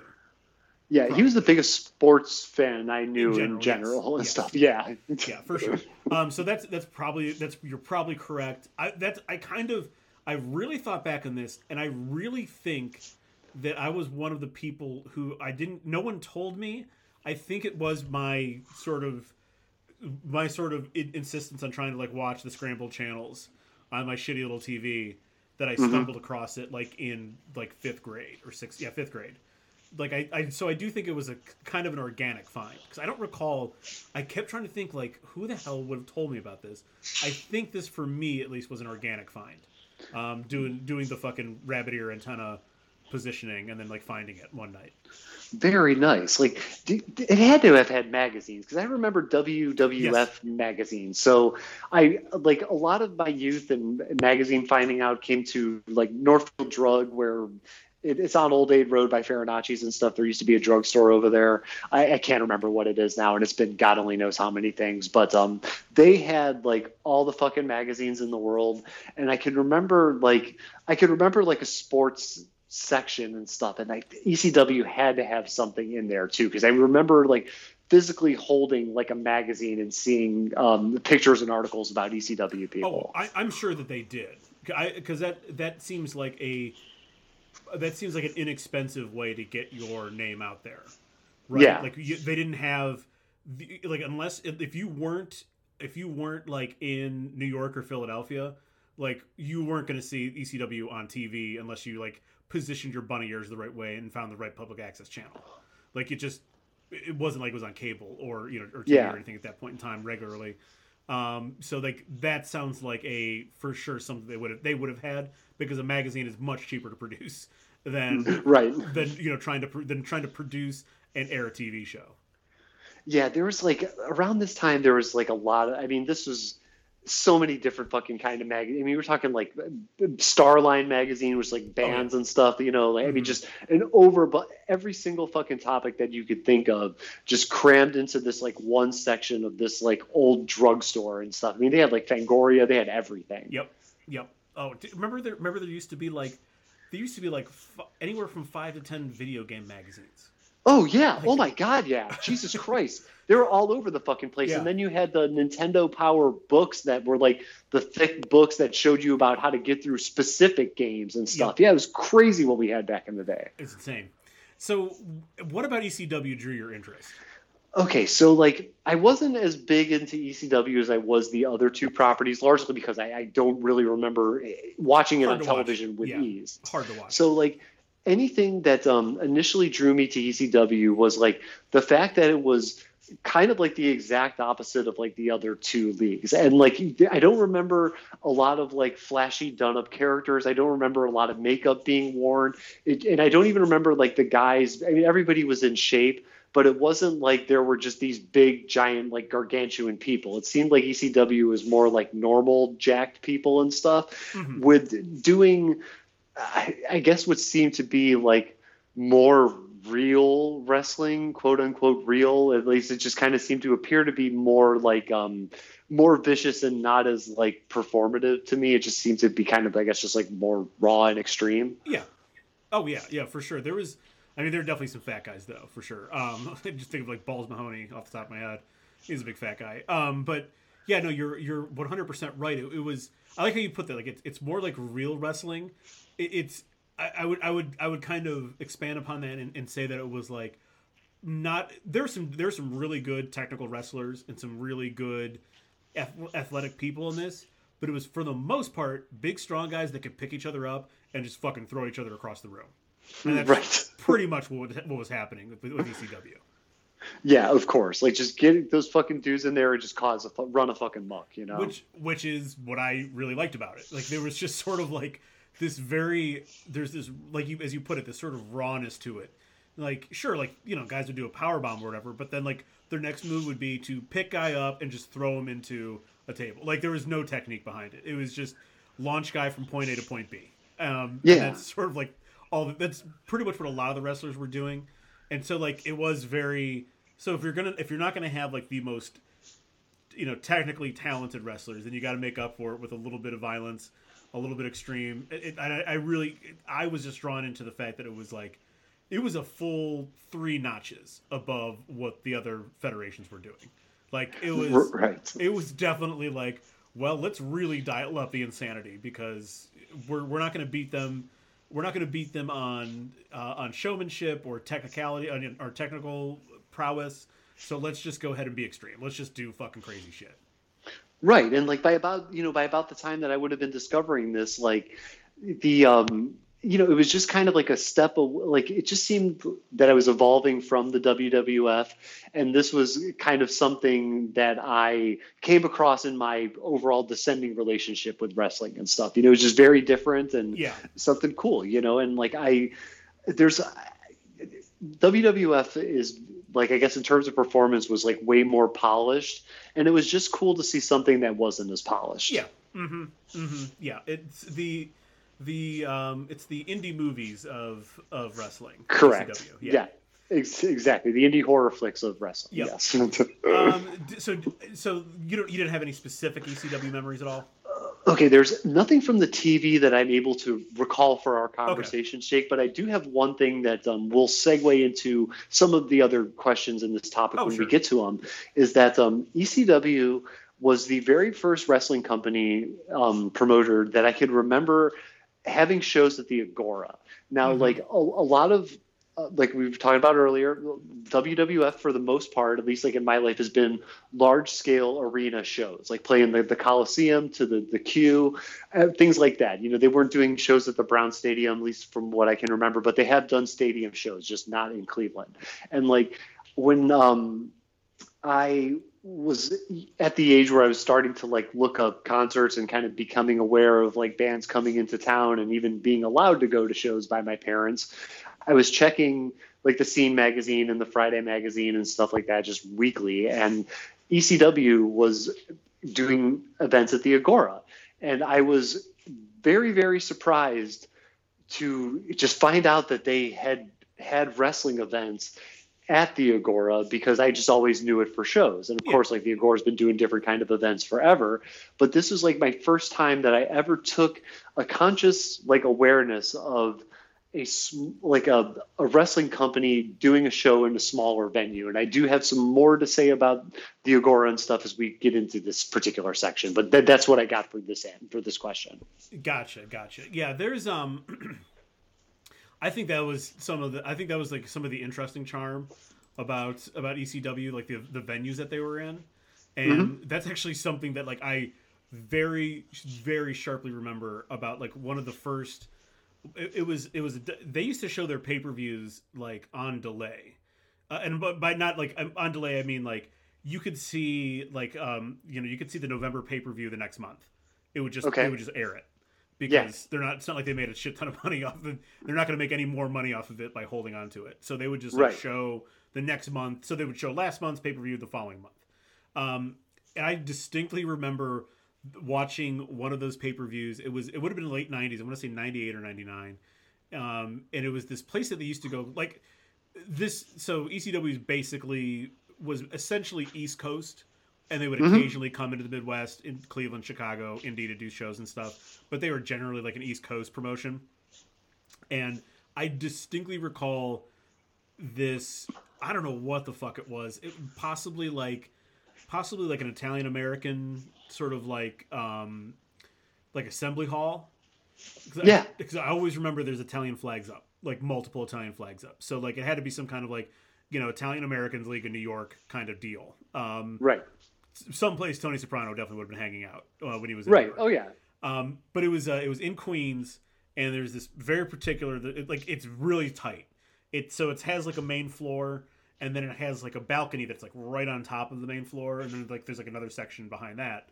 Um, but it's everything's like really compact. You could fit maybe probably if you fit everyone in there, maybe a couple thousand people. You know, like four or five thousand tops. And I just remember this. It was New Jack versus Balls Mahoney. Um, love ball, love. I mean, Balls Mahoney. It's great. Um, Balls Mahoney, big fat guy, big fat sloppy guy. New Jack, um, not as big or fat as a sloppy guy, but New Jack, um, he used to come out to Ice Cube's Natural Born Killers, which was awesome. And Nice. He, then he would drag out a trash can full of weapons and just throw them into the ring, and then just the fight began. And I remember this. I remember this fight because Balls Mahoney. He gets Balls Mahoney on a table, and then he just like disappears, and like his music starts playing again. Like his the uh, Natural Born Killer starts playing again, and then you see you see New Jack walk kind of back up the entrance, and then like he reappears in that balcony, and he's walking through this fucking crazed crowd of people, high fiving and stuff while his music's playing. He climbs up to the edge of the balcony, and from like this twelve foot balcony onto like this concrete floor on top of Balls Mahoney, does a does a moonsault and just lands it perfectly, and they both just smash into the fucking ground. There is no mat underneath them. There's no that table didn't have support. Like some of the tables and things are breakaway in a certain way to help like cushion falls. Um, you know when you when you go when you watch like a WWE show now, you'll see like how much padding is on the floor. This was just Yeah. a concrete floor that they fell into, and they're just lying there for like I mean a solid couple minutes while while Natural Born Killers is still playing in the background. They have they both have to get help into the ring, and they lie there for a couple more minutes, and then like they finally like gather the strength to get back at it, and like uh, it, like and then they continue the like it's unbelievable. It's one of the most unbelievable things I've ever seen. Yeah, dude, that sounds absolutely fucking crazy and stuff like right there. Like that definitely sounds some like extreme wrestling right there. Like something that would only. It just seems like something that um, you wouldn't really get anywhere else. Like just especially with the weapons and stuff like that, and a garbage can of weapons, no less. And then to also um, to have that kind of, um, I guess, like lack of preparation, just seems like in terms of like table falling and some of the padding and stuff, just definitely seems like a more independent wrestling. like, definitely. Yeah. It, it was nuts. It was nuts. The other the other thing that I really always have loved about ECW, um, one that they use like actual songs, like it, they use actual music, probably because they couldn't afford a band to make music for them. I'm gonna go ahead and guess. Um, so they always use actual songs, and there was Sandman. The Sandman used to come out to Enter Sandman, and Yeah. during one of the during one of the musical breakdowns on his entrance, he would walk into the crowd, get riled up with everyone, crack a beer, chug the beer, smash the can on his head, and then like go fight. It was like one of the best entrances of all time. Yeah, that is fucking awesome right there. I love the whole idea of just like, like Stone Cold used to do the whole chugging the beer thing and Yeah. stuff. There's just something about watching somebody chug a can of beer that just gets you fired up.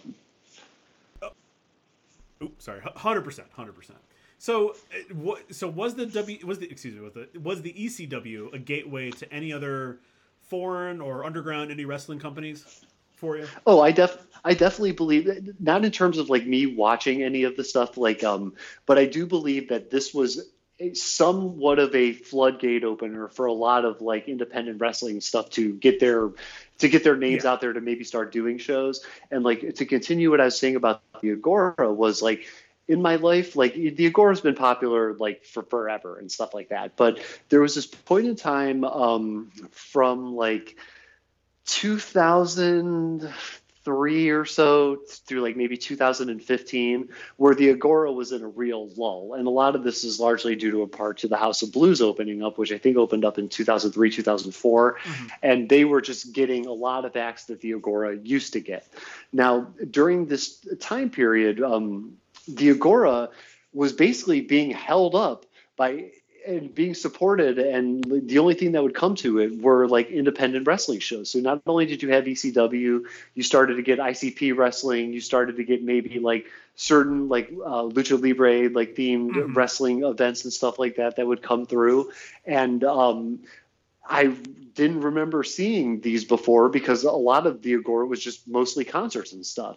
And now that the House of Blues came in with like you know a solid booking agent because Belkin Pro- Productions in Cleveland, I believe, had dissolved about right around this time. Mm-hmm. So the, the Agora didn't have like a solid booking agent, and they were just kind of taking whoever would come play there. I, like the Agora maybe averaged from 2004 to 2015 there might be like two or three shows of bands that you've actually heard of play the Agora. Like mm-hmm. I remember Wolfmother played in 06 and it was like, holy shit, like I have heard of a band that's playing the Agora. It was my first time going to the Agora in like 10 years. It was probably like eight, eight years or so.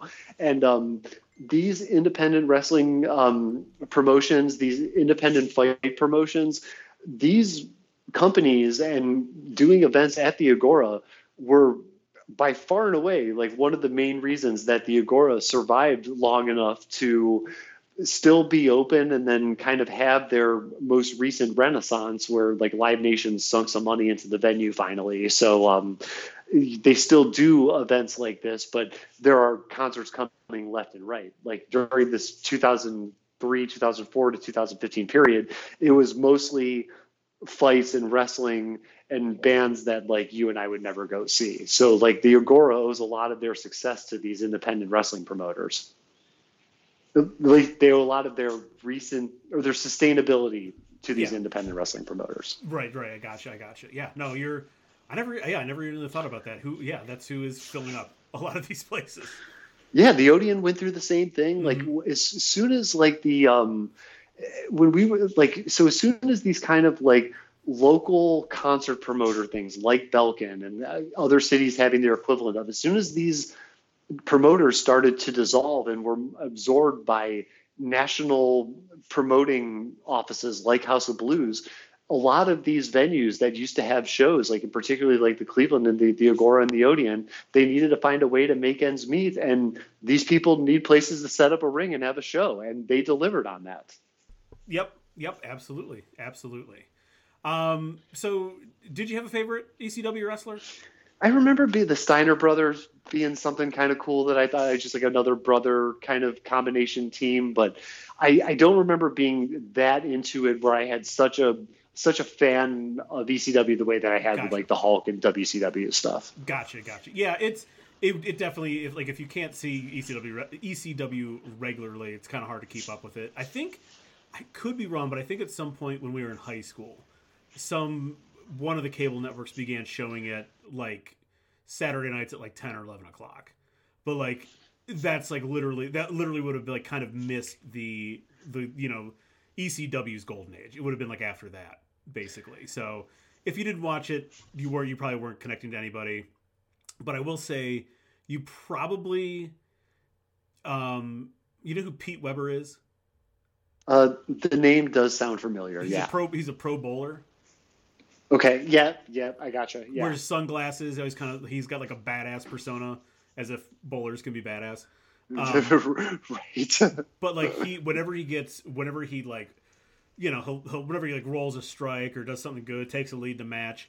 He always he always does his um he he always points to his back. He does two thumbs, points to his back, and goes PDW.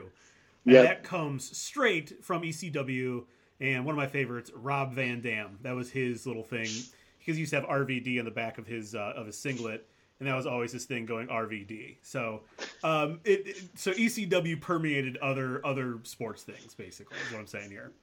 Yeah, I'm, i looked up uh, P. Weber, and the very first photo that comes up on Google Images is the thumbs up pointing back. Yeah, yep, definitely. Yep. um, yeah. So, oh, uh, real quickly, I kind of skipped over, but um, it, it, ECW was like a bit of a curiosity gateway for me, but like it was mostly just like I was just curious about like I was just curious about like what so like what is below this? Exactly. Like what is below this? And like that you know so like you can find some interesting shit like um like at this point in time you had like Japan was Japan was doing some real extreme shit. Like they had like this exploding barbed wire dead, death match where like there was actual like sort of I mean there were explosives, but it's just like black powder would like sort of line the ring or whatever, um, and like it would like ignite if if like if guys got like too close to the edge or whatever. I think like one guy definitely got burned pretty badly. Uh, yeah, they're always that. doing stuff pretty extreme over there. Yeah, yes, they are. Um, yeah, but like it, it was one of those things. It wasn't like I suddenly be, got real into like backyard wrestling or anything. It was just more of a, huh? There's there are people that wrestle below this. Interesting. Let's find out more about that. But never really went anywhere because, uh, like as as we kind of have been sort of talking about, it's not when you get be below ECW, the wrestling gets even worse, and so and so do, so do the personas and the stage presence gets even worse. So it's really not like it's like a, a, a good thing to watch. Basically, it's not it's not aesthetically pleasing. Sorry about that. I was coughing and everything. Oh, no problem. Yeah, no problem. I, I, understand what you mean. Yeah, definitely, dude. Definitely. So besides these, you know, there are, you know, as they they still exist, there's still underground and indie wrestling companies out there. Do you think the extreme style, you know, outside of those companies, do you think the extreme style of wrestling is basically dead? God, I hope so. I really fucking hope so. I mean, we were alive in the 90s when in the early 2000s when jackass was around and we were just being flooded with all kinds of videos of people being stupid and doing stupid things to hurt themselves. I just could not stand. Like this was like one of these things like in the internet that I just like was not a fan of. Why do I want to watch somebody take a, a blade to the face or jump on a table of nails, whatever the hell it might be? And I I don't know. There's something about what's going on in these backyard videos that does, and I really hate to put it this way, but it does look kind of like lower class in comparison to some of the wrestling products that we have been exposed to throughout the course of our lives. And it is just, it's always been very unappealing to me in every way shape or form. Gotcha gotcha. I think i think it's yes uh, like I, I understand what you're saying. I, I think the i think that this like real extreme wrestling stuff it's just it, it can't you can't market it except for to a very thin band of people and if something's not going to make money because these these companies are more even the even the under uh, even the more the smaller companies like the NXTs and TNAs which I know are are they are owned by the WWF but even these sort of smaller productions can't sell or they need to sell their product. And if you continuously if you purposely narrow your own uh, your own the own market that you're selling to like you can't make as much money so they're never going to sort of beyond every now and then having like an extreme no rules match kind of deal. They're never going to get back into that simply because you can't sell you can't sell a character like New Jack. You can't sell a character like Balls Mahoney. Like you you can't sell these characters. You can't sell what they do because it's just not again, you can sell them but you can't sell them to as we as we mentioned before, you can't sell them to all four quadrants. It's just it's impossible. Right. The, the crazy people who would really be attracted to that kind of stuff is a very limited market in the grand scheme of things. Exactly. Exactly. All right. Let's move on to our next segment here. Talking about WWF, or I guess I should say WWE, then and now. We did actually watch wrestling uh, for this for this episode, and we'll get into some of the more specifics there. But just real quickly, kind of, um, this is like more of the the ten thousand foot view of what the WWE is now and kind of what we remember. So, what were the, Chummer, for you, what were the three biggest differences between the WWF of our youth and the current WWE? Okay, so one big difference that I noticed was it seemed like just about everybody in the current WWE was affiliated with some type of group and i don't really remember this mm. being a thing in the in the earlier days of the WWE so like um, like Roman Reigns had this had the bloodline. Bloodline, yeah. This guy Gunther had Imperium. Uh, Santos Escobar had the Legado de Fantasma, the, mm-hmm. the League of Ghosts. So I I don't remember a lot of these like associations with various groups. So it seemed like the the New World Order thing um, mm-hmm. in the '90s, this formation of groups was like a, a trickle down effect of this, like the, the, introduction of the new world order. At least, like it seems like that to me. Yeah, I, I think um, you're you're definitely right because I think we, you know, in our in our in our middle school and high school days, um, outside of the NWO, you had a lot of singular superstars. Um, you know, be it Goldberg, be it um, be it The Rock, Stone Cold, a lot of singular stars. And you're right. Now it seems like everyone is affiliated with some, you know, even if it's like a two man one, like uh, Chad Gable and Otis are Alpha right. Academy. Like, right. It's a two man. It's a two man association. Like so.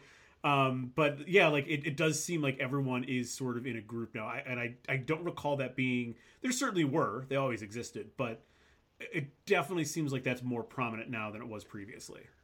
Yeah, man, it was like I, am telling you, there was so much back and forth with these like particular groups, and you had like Judgment Day was in there. I mean, there was just a lot. Like, uh, oh my god, um, I damage wrote control, down all women, damage. Women. Damage control was one of them. Yeah. yeah, I mean, you just the Viking invaders. I mean, there were a, a, lot of these fucking groups and everything like that. And like, I, I actually like, I, I think it's kind of cool, like that they have some kind of association that there's like something else tied to them. Mm-hmm. But I will also say that at some point in time, I was just like, God damn it, are all these fucking people affiliated with something? like, how much, how many things do I got to keep track of? I know, I know. It is, yeah. It, it's that was that was definitely one of the things sort of sort of dropping into it um, cold. That kind of like started being like, oh, so wait, these people don't like each other. Wait, they wait, which person doesn't like like the the right. sort of the way that the the uh, alliances and the the, the uh, you know the way that they overlapped or didn't overlap, who was fighting with who. I was kind of like that was definitely like a little bit of a shock to the system. I was like, Jesus Christ, it's a little hard to keep up with all this. But you're right. Like it, I I wonder I wonder if that doesn't help. Well, no, it has to. That has that has to help with marketing, right? Branding. Oh yeah, it's another like you could sell a Roman Reigns T-shirt and a Bloodline T-shirt. Yeah. You know, you could have a action figures of Roman Reigns in his regular garb, and then you could have the special edition Bloodline one and right. stuff. It's all marketing and merchandising, definitely. Right. Absolutely, good one, excellent one. Um, how about how about this one? Women aren't sex objects anymore. Um, yeah, certainly. I mean, certainly there are some really attractive women that still um, that still wrestle in the WWE, but that's more of the thing now. They're actually wrestling. They're not. Mm-hmm. They're not just showing up, um, you know, wearing you know next to nothing and then standing ringside. Um, the women actually wrestle, and it's definitely not about it's definitely not about their their sex appeal. Again, although plenty of them are very attractive, it is about like what they can do as actual wrestlers. I I went back and watched. Um, I like I, I was just I was blown away one at how how technical and how good some of these women are as wrestlers. Um, but again, they probably, you know, they're mostly like in their 20s and 30s. They've probably spent the better part of their lives actually training, actually being like trained by wrestlers and training to yeah. wrestlers. Whereas when you go back to more like our our youth, someone like um, uh, someone like Stacy Keibler, someone like Sable or Trish Stratus, while they were while they were pretty athletic, I'm going to go ahead and guess they didn't get the same sort of training as kids. right. Like, and, and in fact, like I actually watched a just for a comparison's sake, I watched a Trish Stratus, uh, Stacy Keibler match from like the late '90s, and first off, Stacy, I mean, Stacy, they're both really hot. Stacy is just a smoke show. Uh, there's a reason reason why George Clooney dated her for a while. Like she's really really hot. Right. Um, but like, so Stacy Keibler is in um a plaid skirt and thong fighting. Oh and God. Trish Stratus is like her her tits are barely being held back by this like leather bustier. And mm-hmm. the, the fighting is definitely okay. I mean, they're both very athletic, so the fighting's okay compared to all of the any take your pick of any of the of, of the of the women's matches that we saw they're way more accomplished wrestlers and they're better fighters. They're much like they're you know they're on the sex appeal is it the same? No of course not but they're like actual fighters now. Yeah, there was something that I did take notice of because in the Friday Night SmackDown that I watched that was from November 11th, there was a six pack match. Yeah, okay, I found my found it. I wrote I had like handwritten notes and I had typed notes here. So there's a six pack match and um, you're looking at you're right like everybody in there definitely like attractive and stuff like that but it wasn't like it wasn't like Stacy Keibler or Trish Stratus where it looked like basically models who's like, hey, you guys, uh, you want to make some money and join a wrestling thing? You know, we Right. need hot people to get slammed into the floor. These people um, who are in the six pack matches, like Liv Morgan, um, Raquel Rodriguez, Xia Li, Lacey Evans, uh, Shotzi Blackheart, and Sonya Deville, all the all six of them had real skills and stuff Mhm. like that. I mean, you saw a lot of different moves and you actually saw some like really great execution here and stuff. And the six pack match was going like you, the winner was going to go fight uh, Ronda Rousey Ronda and Rousey, everything yeah. like that. So like there was definitely more to watch in terms of uh, wrestling maneuvers and stuff in in the modern setting than I can remember from these earlier um, the Stacy Keibler Trish Stratus, Stratus Sable days. Yeah, exactly. I actually I wrote down multiple times for that six pack match. I wrote down multiple times that Raquel Rodriguez is a unit. Um, she's she's Yeah. like six feet tall, 170 pounds, and like she was multiple times like body slamming people off the top rope, easily picking up. I mean, some of these, so- you know, like um, I think it's like Xia Li was like one one of the smaller ones, and like Yeah, does really tiny. she- do you think she picks her up. I mean, like back in the day, you would not have seen Stacy Keibler pick up and power slam someone off the top rope. No way. That that would not have happened. Yeah, no, not a fucking chance in hell. You, they, I don't even know if they'd really put those people in position to get actually hurt. like these people were going to town on each other in the Yep. six pack match from uh, last Friday and everything. Yeah, it was it was very impressive, very impressive. Uh, how about uh, how about your next difference there? Okay, so my second one is this is what I'm calling the in generals. Um, in terms of production quality, oh my god, geez, this is a whole fucking different experience than Yes. when I was younger. I mean, you are just looking at way more in terms of even the lighting is just way more complex than it used to be when I was growing up. The the addition of the monstrosity like IMAX screen that's on the one end of Mhm. the arena was something that you you just did not have when we were growing up and stuff. So the production quality of the the show itself just through the roof in comparison to how it used to be. And then um, the other in general that I have is uh, costuming choices, just way just infinitely better. I mean, like yeah. you could even tell like. Um, when you look at some of the the difference in costumes, um, not necessarily the guys that come out in just the um, you know the the short shorts and stuff like that, but people who are wearing full fledged costumes had just like you're just looking at a way better quality of a costume. I mean, you could tell with the the, the intricacies in like the leather and the coloring and even some of the fringes and the different um, like laces and ties that hold everything together. You're just looking at a way better, way better product in terms of costuming. Oh, 100% for sure. Um, the the production is the production itself. They they it feels almost like you're watching a football game.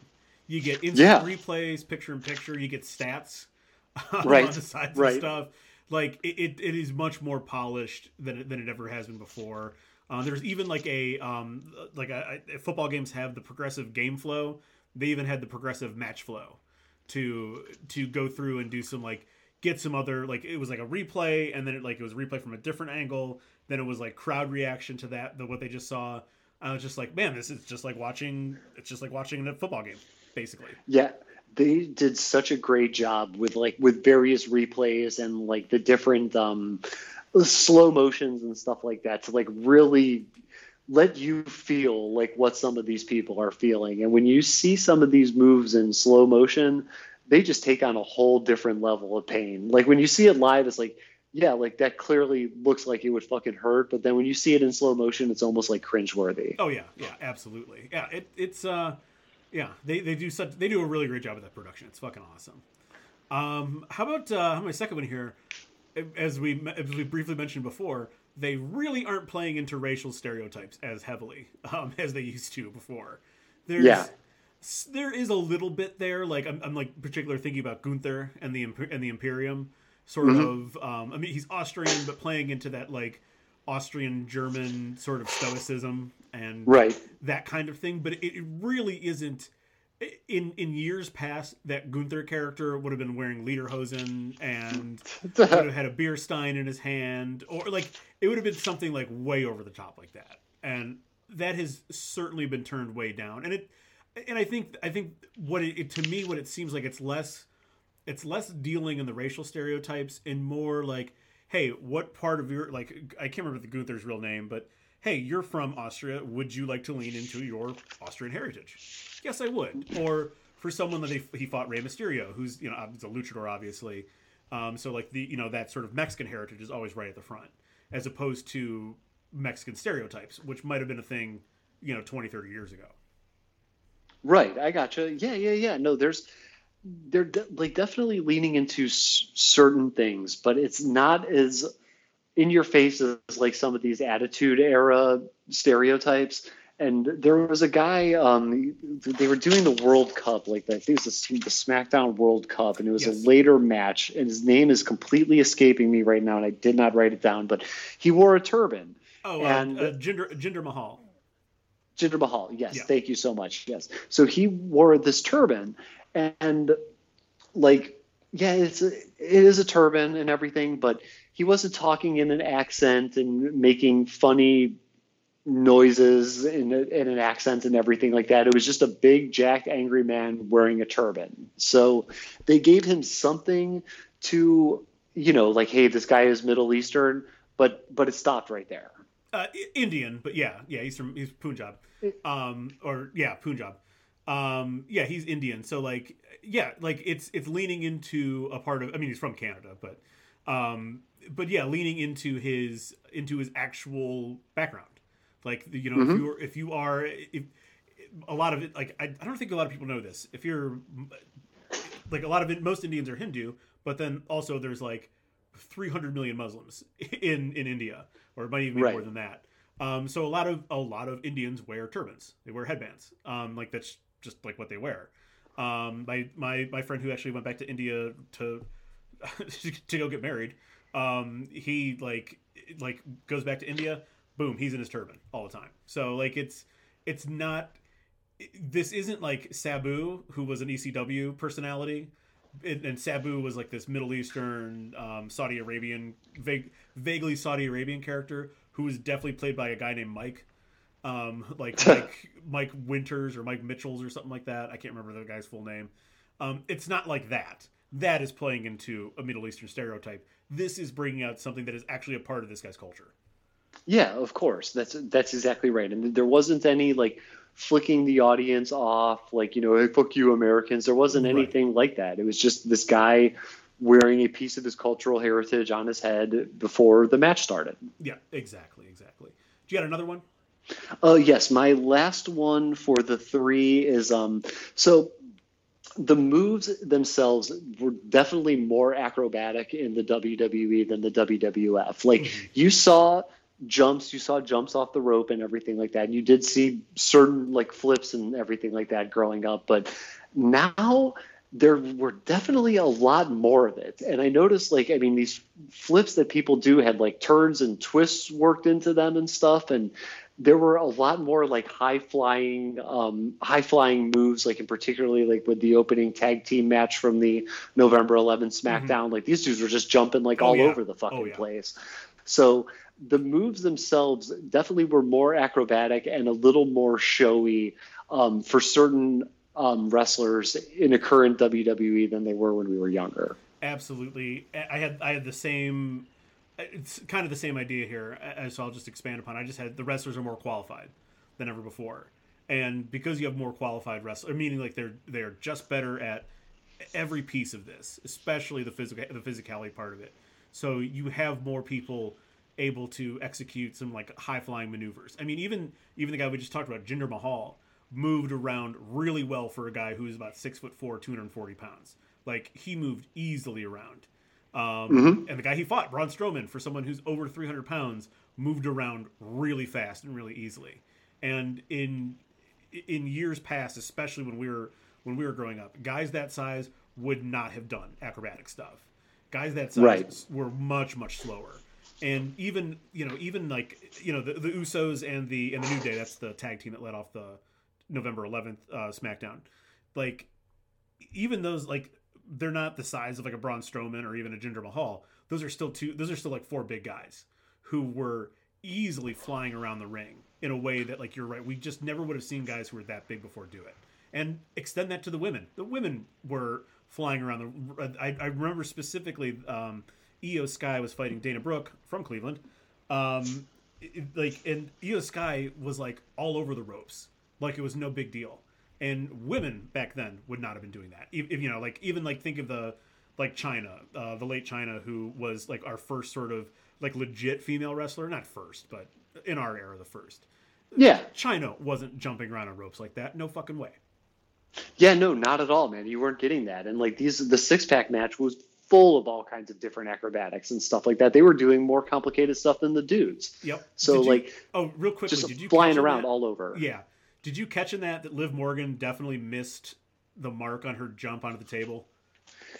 I I don't remember specifically off the top of my head and stuff, but like yeah, if I go back and see it, I gu- guarantee it's you probably clear you as can day. you can YouTube this part of the fight. Um, I, I did that. Like they they put they they put um probably like eighty percent of the of you know any particular match they put like about eighty percent of it on their YouTube channel.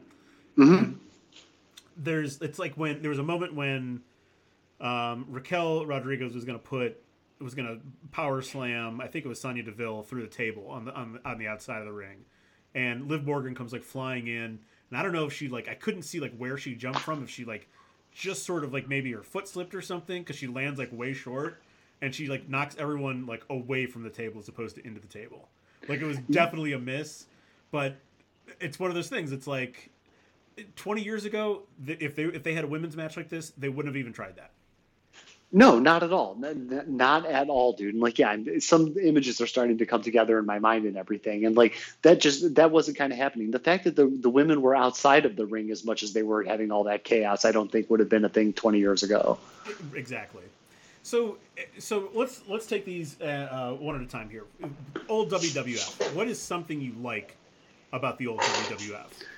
Okay, so like I did appreciate that it was a little less polished than it was today. So we Mhm. maybe got a little bit more like violent stuff.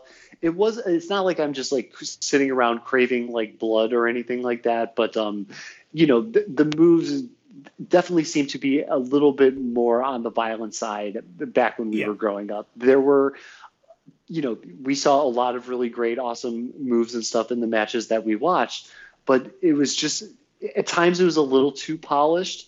And um, I let me just give me one more second because I just want to make sure I don't have any place to bring this up again. Okay. Okay, no, okay. So um, in the current setting, there were there was a lot of like down and recovery time where like especially on SmackDown, not so much on Raw, but definitely on SmackDown, there was a lot of lingering, everybody kind of getting themselves Yeah. together time. And I just like I kind of don't remember that being so much a thing when we were growing up. So the some of these like um, some of these moves and how people react to the moves, I just remember being a little bit more like forceful when we were growing up. Yeah, I gotcha. I gotcha. Um, I, I, I think you're right too. There's there's just something about it that was a little bit more um, lo-fi and Mhm. just kind of brought a little bit of a little bit more. Um, you're right. It just seemed a little bit more violent, a little bit more like uh, maybe a little bit more dangerous is the better word. Yeah, dangerous, Yeah. realistic, almost realistically dangerous. Yeah. because like you're right, they're so polished now that some of these moves like don't not that they don't look dangerous, but they just look they're like so smooth. They almost look beyond choreographed. You know. Yeah, it looks like too performative and Yeah. stuff like that. Yeah, exactly. Gotcha. Um, yeah, so I, I'm with you on that. Um, I'll add to it. I think while I did love a lot of the entrances, and I love how like the the uh, the Titantron is kind of like basically a whole like side of the arena now. Um, I do think that, and this could just this also could just be a case of that we we've only seen we're not, we haven't seen we didn't see a pay per view or anything, but it does feel like the, back in the days of the WWF, their entrances were a little bit more iconic than they are now. Yeah, There's, I hear you. And there are definitely some that I noted in my notes here that like they just fell flat. Like when thinking about like when um I want to say it was on the I can't remember which SmackDown it was when LA Knight comes out.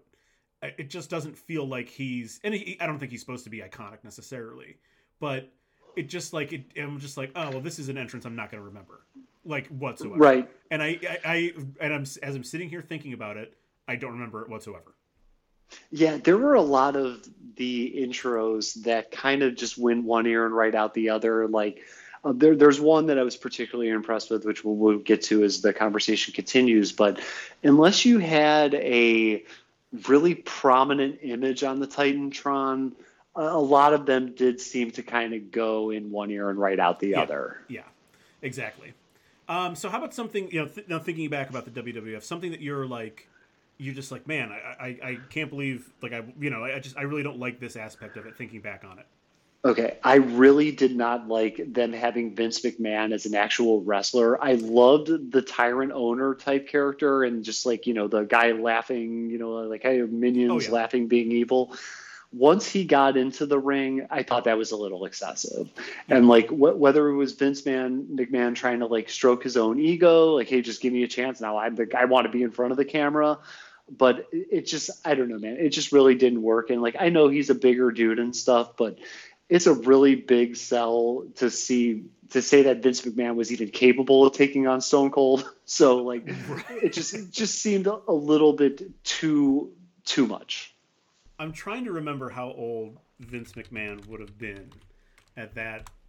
Let's you know, let's just rewind 20 years. So he would have been like late 50s. Uh, and granted, Yeah. he's in tremendous shape for even now. He's in tremendous shape for someone in his late 70s because he's on steroids. But it like there's just this laughable component to it. Maybe if maybe if McMahon was 50 and uh, Stone Cold Steve Austin at that point in time was also 50, maybe it would have made more sense. Um, Right. Like it's just you're right. It- It's one of those things. It's the, the meddling owner is can only go so far. Like, and you're right. He's it, the meddling owner is better. You know what he's better at? Any it doesn't matter. Vince McMahon, Bischoff, um, any of the other you know owner promoters, whatever. It, they're better off grabbing the superstar's foot from the outside of the ring and tripping him, so his guy Yeah. wins. It's, Yeah. it's always the it's always fucking tacky and and really like really cheesy when oh now they're gonna get in the ring for the, for their own you know for their company's own title belt. That's stupid. Yeah, exactly. That just seemed like a little bit too much of like that being about him and not the actual product. Yeah. Um, with you on that one, absolutely. How about like really thinking about this in compa- very much in comparison to a lot of the the entertainers we saw back in the day? Man, there were just too many slow fat guys. Yeah. There were a lot of them, and, and like in some cases, like that was like you know the um, thinking of like Yokozuna, like the the guy who was an actual sumo at one point in time in Japan, and then brought that over to the United States. That that's like one thing, but there are a bunch of just big sloppy fat guys that weren't really, you know, maybe they were technically proficient, but they weren't showy. They didn't move well. Uh, they just like uh, thinking about them now. They they would just slow down the product completely now, and they did then. Yeah. Oh, dude. Like, yeah, I know exactly what you mean. There were no real fat guys in the um maybe like if there were it was like otis you know like these side characters and stuff but anybody that was over you know 300 pounds was still a big jackass fucking dude you know there wasn't mm-hmm. any like there were no pot bellies in the ring and in, in the matches i watched Yeah, exactly. So, how about something for the WWE currently? Something that you do love that you know that it really like you're just like, man, this is great. So we did get into this a little bit before, but I, I do appreciate that they really leaned away from the culturally offensive stuff. Like I was going in researching other wrestlers that were really culturally offensive. Man, and even this group of women called PMS, I was just like, man, like thank God that this kind of stuff is not around because it's just it's just like cringeworthy and everything, you know. And there are things that um, I have found to be particularly cringeworthy, even on television and movies and stuff like that from back then, where Oh, I'm just yes. like, God, God, like when I was watching John Carpenter's Vampires and the whole thing was about the priest getting hard and mahogany and all that. I was like, yeah, wow, that's a wee, you know. It's just, it's just kind of like how not, we don't do it like that today, and we're, you know, about maybe 10 to 15 years into not really doing that kind of stuff anymore. Like, so I, I'm a little more conditioned to not have super culturally like offensive stuff in there. And that was, you know, what I saw in the past was some real cringeworthy shit. Oh yeah, Oh, 100%. Yeah, there's I, I, I during uh, doing some uh, doing some research for this, I watched a, a, a, a Monday Night Raw promo with The Rock, um, talking to Jonathan Coachman, like to open up the show, and boy, The Rock says some extraordinarily like, you know, trying to be offensive, but like stuff that like is like now you would not call someone a hermaphrodite. Like now right, you wouldn't you wouldn't talk about someone needing to take their tampon out. Like no way you would no way that like that kind of stuff would would fly out of um so Roman Reigns is like the you know the WWE you know singular superstar now. No way Roman Reigns would call someone a hermaphrodite. No chance. No, not a chance. Not a fucking chance. Yeah, there's a there's just certain words that like you hear it and you're just like, yeah, no, that's not flying, and that is definitely one of them. Yep. Um, Chama, I got to tell you, I am so pleased that we are still in our in the year of our Lord 2022, we are still destroying the announcers table every single every single uh, every single night. And and in this case, at least in one of the Smackdowns, it was at least three different times the announcers table got trashed. And I am I'm glad. So it was always originally the Spanish announce table that would get trashed, but I'm mm-hmm. I'm glad we've moved on to to sort of making it. Let's not just let's not just obliterate the Spanish people. Let's go ahead and get the main. Let's go ahead and get the main announce table and destroy that one too. I'm glad we're still doing it. It's still a fun part of it. I still love that part. Yeah, you know, there's still there are these things that they've been doing for years that still land really, really well. Like whether it's destroying the announcers table or the uh, the cocky agent manager character that getting involved in the fights and even being you know next to the stars. Like these things still play really, really well, and they're exciting and you know compelling to watch. Mm-hmm. Yep. It, there's, there's nothing like the announcers calling uh, calling out someone as they get thrown into them. You know right. what I mean? Like it's it's right. pretty funny every single time. Mm-hmm. Oh yeah, definitely. How about how about something that like you're really kind of something that you're down on, or something that just doesn't rub you the something that rubs you the wrong way with current WWE? Okay, so this is a really specific incident, and it just kind of rubbed me the wrong way because it was a major like sucking your own dick example. And during the first 20 minutes of these of the SmackDown that we watched from last week, they were really hyping up the fact that the Logan Paul Roman Reigns video got 45 million views yes. across all social media platforms. That's how they phrased it across all social media platforms. And I just it kind of reeked of like unnecessary desperation and unnecessary dick sucking on behalf of the WWE because like you guys are already popular. You're already a juggernaut. You're in a sold out Indianapolis field house and everything. I mean, the place is like absolutely packed. You have strong, capable, athletic performers and everything.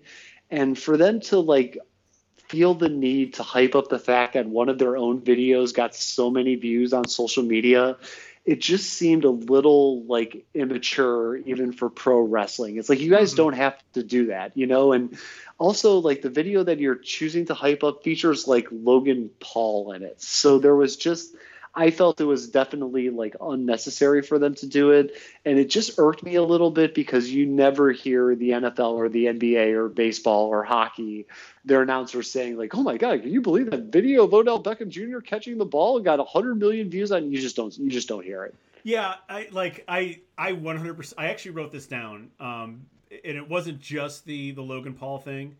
Um but I actually wrote this down that like I think this is a broader symptom of where our entertainment's going. I I saw a clip of um God damn it, it's one of the Marvel Miss Marvel. Um mm-hmm. I saw a clip of Miss Marvel and there's like a whole section there's a whole like this clip had like a whole thing where like everyone's on TikTok talking about Miss Marvel, about the about the superhero. And yeah. I think this is just the where entertainment is going that we have to fucking mention clicks, views, YouTube views, social media views on every goddamn platform now. I, I like I get it, they exist. Can we not mention them offhand? And I right. and I kind of get why the WWE would do it. But I think but I, I am more I, I understand the practicality of doing it, but I am in more in your camp that like I just don't think you have to. Like that that to me feels like it's an that's like a, an in between like you're going to commercial break show the video and then just put the graphic up that it has 45 million views from uh, I forgot what what was the crown jewel the crown jewel. Crown Jewel in Saudi Arabia. Yeah. Yeah. Just go. Uh, by the way, I wonder how much Saudi Arabia paid for that. Probably Uh, a fuck ton. Probably as much as our government secrets. Yeah, Yep. but maybe even more. so like, yeah. So that to me felt like that's just one of those things. Show the clip, which is actually it was actually pretty fucking cool. Like, like the like the whole clip is actually pretty fucking cool. But like, just all you, that's just like as you're going to commercial break, show the clip, show a little graphic. It's got 45 million views since you know like the the week prior or whatever. We don't need to talk about it anymore. You're right. yeah, definitely. Like you guys are a multi-billion dollar industry. Like we don't need to talk about like you don't need to sound like me when my uh, stupid Godzilla smoking the joint video got retweeted by Run the Jewels. You don't need to sound like that. right, exactly. Um, congratulations on that, by the way. Oh, Um, thank you so much. No, but it, like, and and I will say this just real quickly since I don't have anything about the Paul brothers. Um, but I'll, I will give I will give them both credit for for definitely making the complete transition away from their previous personas. That like, like I I don't like them, but I actually could. There's a there's a it, there's a world in my head where Logan Paul is actually a very accomplished wrestler because I feel like he definitely can like sell it. He's very athletic and in shape. He can definitely sell it. Um, and, and he's got you know like with him and his brother doing the boxing stuff previously. There's like a background there, like you, you already have like sort of a, a persona that you can put in place. So yeah. I'll give them credit. I still I'll never like them, but I'll give them credit for sort of advancing beyond being YouTube assholes. Mm-hmm. Oh, d- d- definitely. Yeah, I'm not a fan, but like, at least they're doing something other than being on YouTube. You know, it's it, it may not be much, but at least it's something else that I can look at and be like, yeah, Jake Paul is fighting. Logan Paul went on WWE. They're Yeah. doing something else other than being those annoying as shit internet personalities and stuff like that and like now that Jake Paul is a little bit more flashy in his representation of Cleveland it's like he's wearing you know like the, the robe with all the different logos and the colors Yeah. and stuff it's it's like I'm not as embarrassed to say that they're from Cleveland where I'm from but like I, I don't necessarily like saying that I'm Yeah. from the same place as them Yeah, exactly. They're I'm I, I'm I'm more apt to to hype up Machine Gun Kelly than the Paul brothers, but but they're still sort of in the same place where I'm like, yeah, I, I, they're from Cleveland. That's fine. Just you know, don't don't be weird. Don't be too weird. Yeah. Right. Machine Gun Kelly, when he doesn't dress like a pirate or something from the 1800s, that's a guy. I, he's from the same town I am. Hell, we're both Polish, you know. But exactly. when I see some of his concert attire, I'm just like, eh, I'm from Northfield. It's like a little bit outside the city. exactly exactly um so here's here is something that I, we mentioned before so I, I won't get this won't be a long thing i am kind of disappointed that they don't take bigger swings with some of their personas like i Mhm. think i think the most outlandish thing that we saw was and oh, let me let me do a quick double check here to make sure i don't have it down somewhere else because it's possible uh no i don't one of the i think like the most outlandish thing that we saw was shotzi with like her tank entrance like oh yeah, yeah. which is I thought it was pretty funny, and I'm just but like that was like the biggest sort of swing in terms of like a, a kind of outlandish persona. I think the Viking Raiders or Invaders, whatever they were called, that that's a little bit out there. Um, but Bray Wyatt, you know, being an insane person is a little, but like there's always like an insane person in, in Right. the- you know every every every few decades there's someone who's like the insane person. But I but like the the personas are definitely um, the edges have definitely been rounded off them quite a bit. Yeah, you know, I noticed that too. There was there wasn't any of that big ass outlandish kind of stuff. Like it, it almost seemed like that would the big ass outlandish kind of things would be more something for the older WWF. But um, to watch the two episodes and yeah, I mean the the tank thing might be the most like outland. Maybe the Miz opening up gifts during the the Monday Night Raw I saw, but Yeah, the tank was definitely the most like outlandish spectacle um, prop wise or anything throughout the entire be- between both of the episodes I watched. and and that would have been pretty standard for a for a Monday Night Raw or a SmackDown, you know, 20 years ago, something like that. Yeah, yeah, exactly, definitely. So, as you look at the WWE, how how for you has it evolved in the entertainment space, and like, what do you think that kind of means for it? Okay, so like I, it's still, it's big. It's only gotten bigger since we were younger and stuff. But like, I don't feel that it's gotten like super big. And I think the crazy thing is I, I don't really know like where else pro wrestling could go.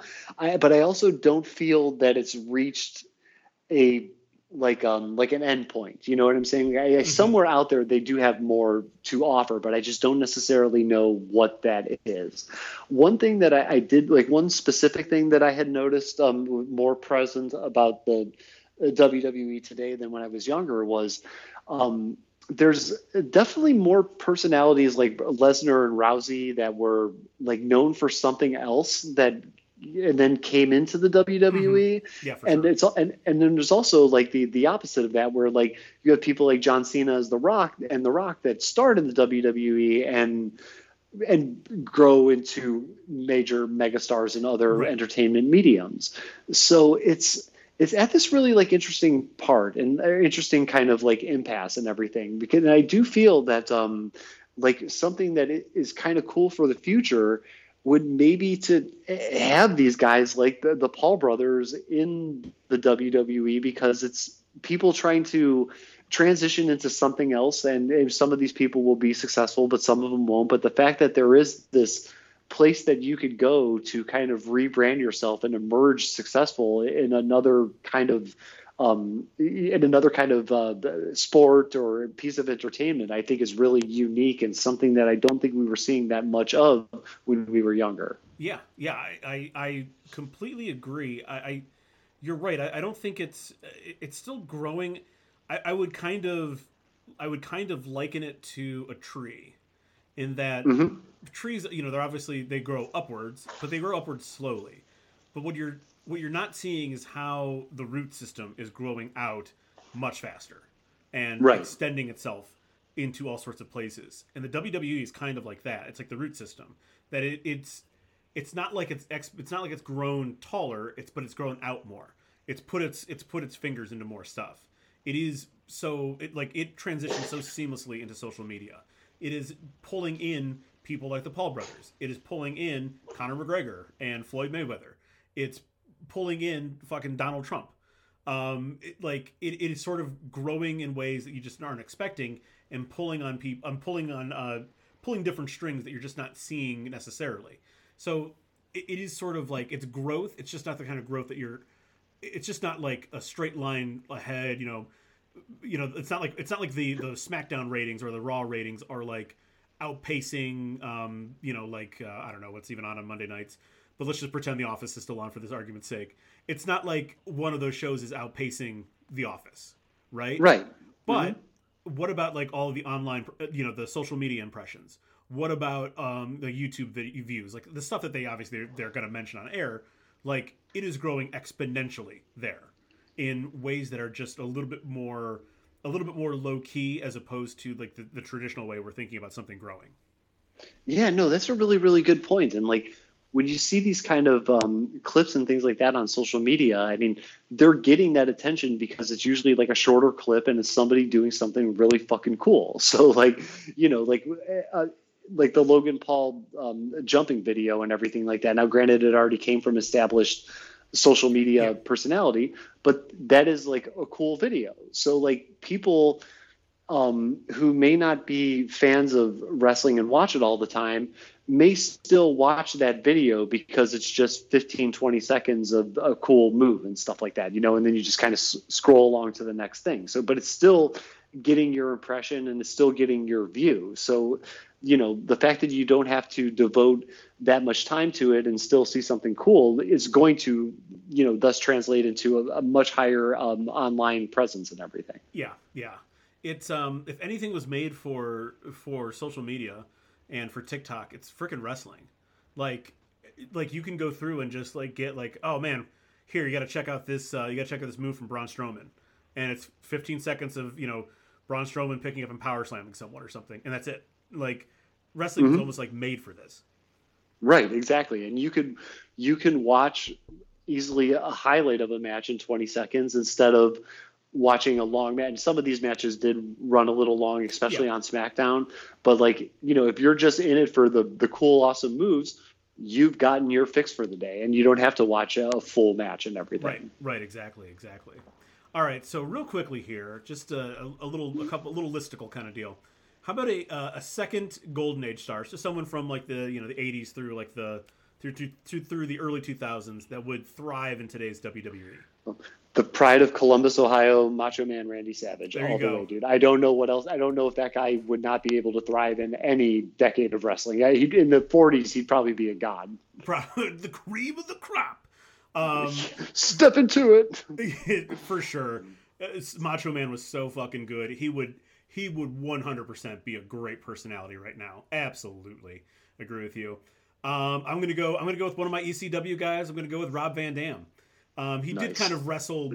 He was even wrestling about like 10 years ago, but like at that at that point, he was definitely like well beyond his his prime um, in the in the ECW. Um, but like he's a very good athlete. He's not a small guy. Like he's about 6'1", 220 pounds or so.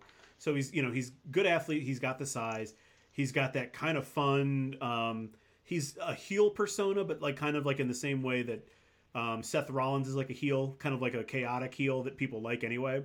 Mhm. Um, and he's got such that he's got that RVD, that easy crowd chant, that like just it, it's it's immediate. Like if if you're feeling him, you're gonna be everyone in the crowd's gonna be chanting RVD, right? Yeah. it's an easy fucking thing for the audience to do. And like you, it's one of those things when when a wrestler's getting that kind of heat and like wins the audience over. That's when it's like, oh, good character, good match, good whatever.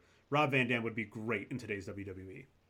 Yeah, one hundred percent. I'm just like looking at some different photos of this. This is just like a guy that um, would would be adored and loved by a modern day WWE crowd for sure. How about uh, a, a character persona, whatever, that would not fly today? Okay, so this guy named Tony Atlas Saba Simba, he was actually like a pro bodybuilder, three time Mr. USA, and in and out of various wrestling leagues since the 70s. But he joined the WWF in 1990, which is a rejoin because he was in it before. And he took on this African figure persona that looked like part tribal leader and witch doctor. Yeah, that's not happening today. It's just totally fucking not. Like the costuming alone wouldn't even make it um, three steps down the aisle before you had a Twitter uprising of immense proportions. Yep, yep, um, definitely not. I think, by the way, I think Tony Atlas was it, was he not The Rock's dad's tag team partner?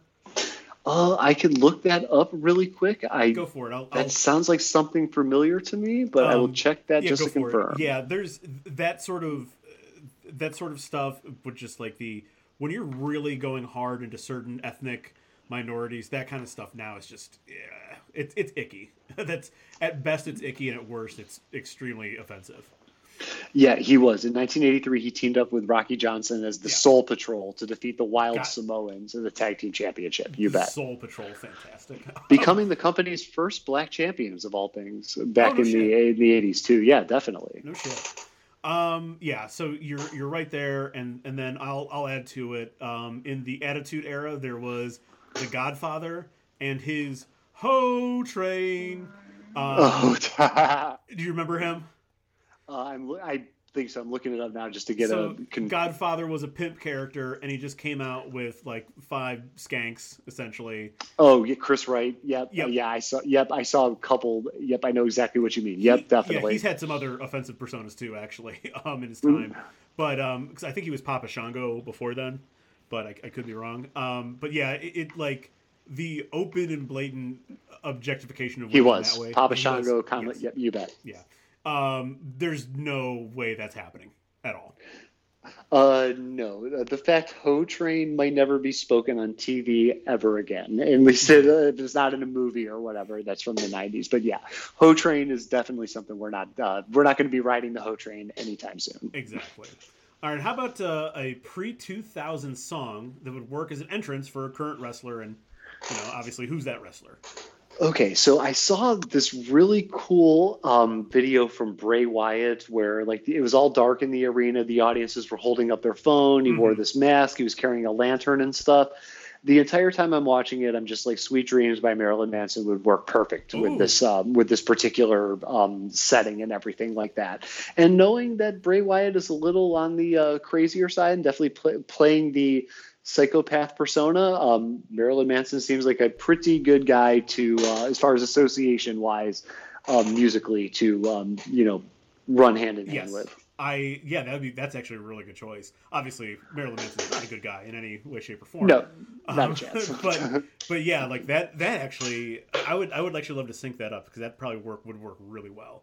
Um, uh, I went with um, I went with a little bit earlier than that. I went with uh, a Melvin song, uh, Honey Bucket, off of Nice. can't remember the album that it comes off of, but um, from 1993, and this would be perfect for Braun Strowman, the monster of all monsters. Uh, there's like a it's like a solid about minute and a half of just like some heavy guitar, heavy music, and Mhm. it crescendos. It, it crescendos almost. I like I synced them up like window to window. Started the song, started Braun Strowman's uh, you know general entrance, and it syncs up really well to like the music picks up to him coming out and then him like flexing and stuff. I'm just kind of like, oh, this is almost too good to be true. Like right. get get, Mel, get who you know get Melvins on the phone and be like, hey, I'll give you twelve dollars if I can use this song every single time I come out.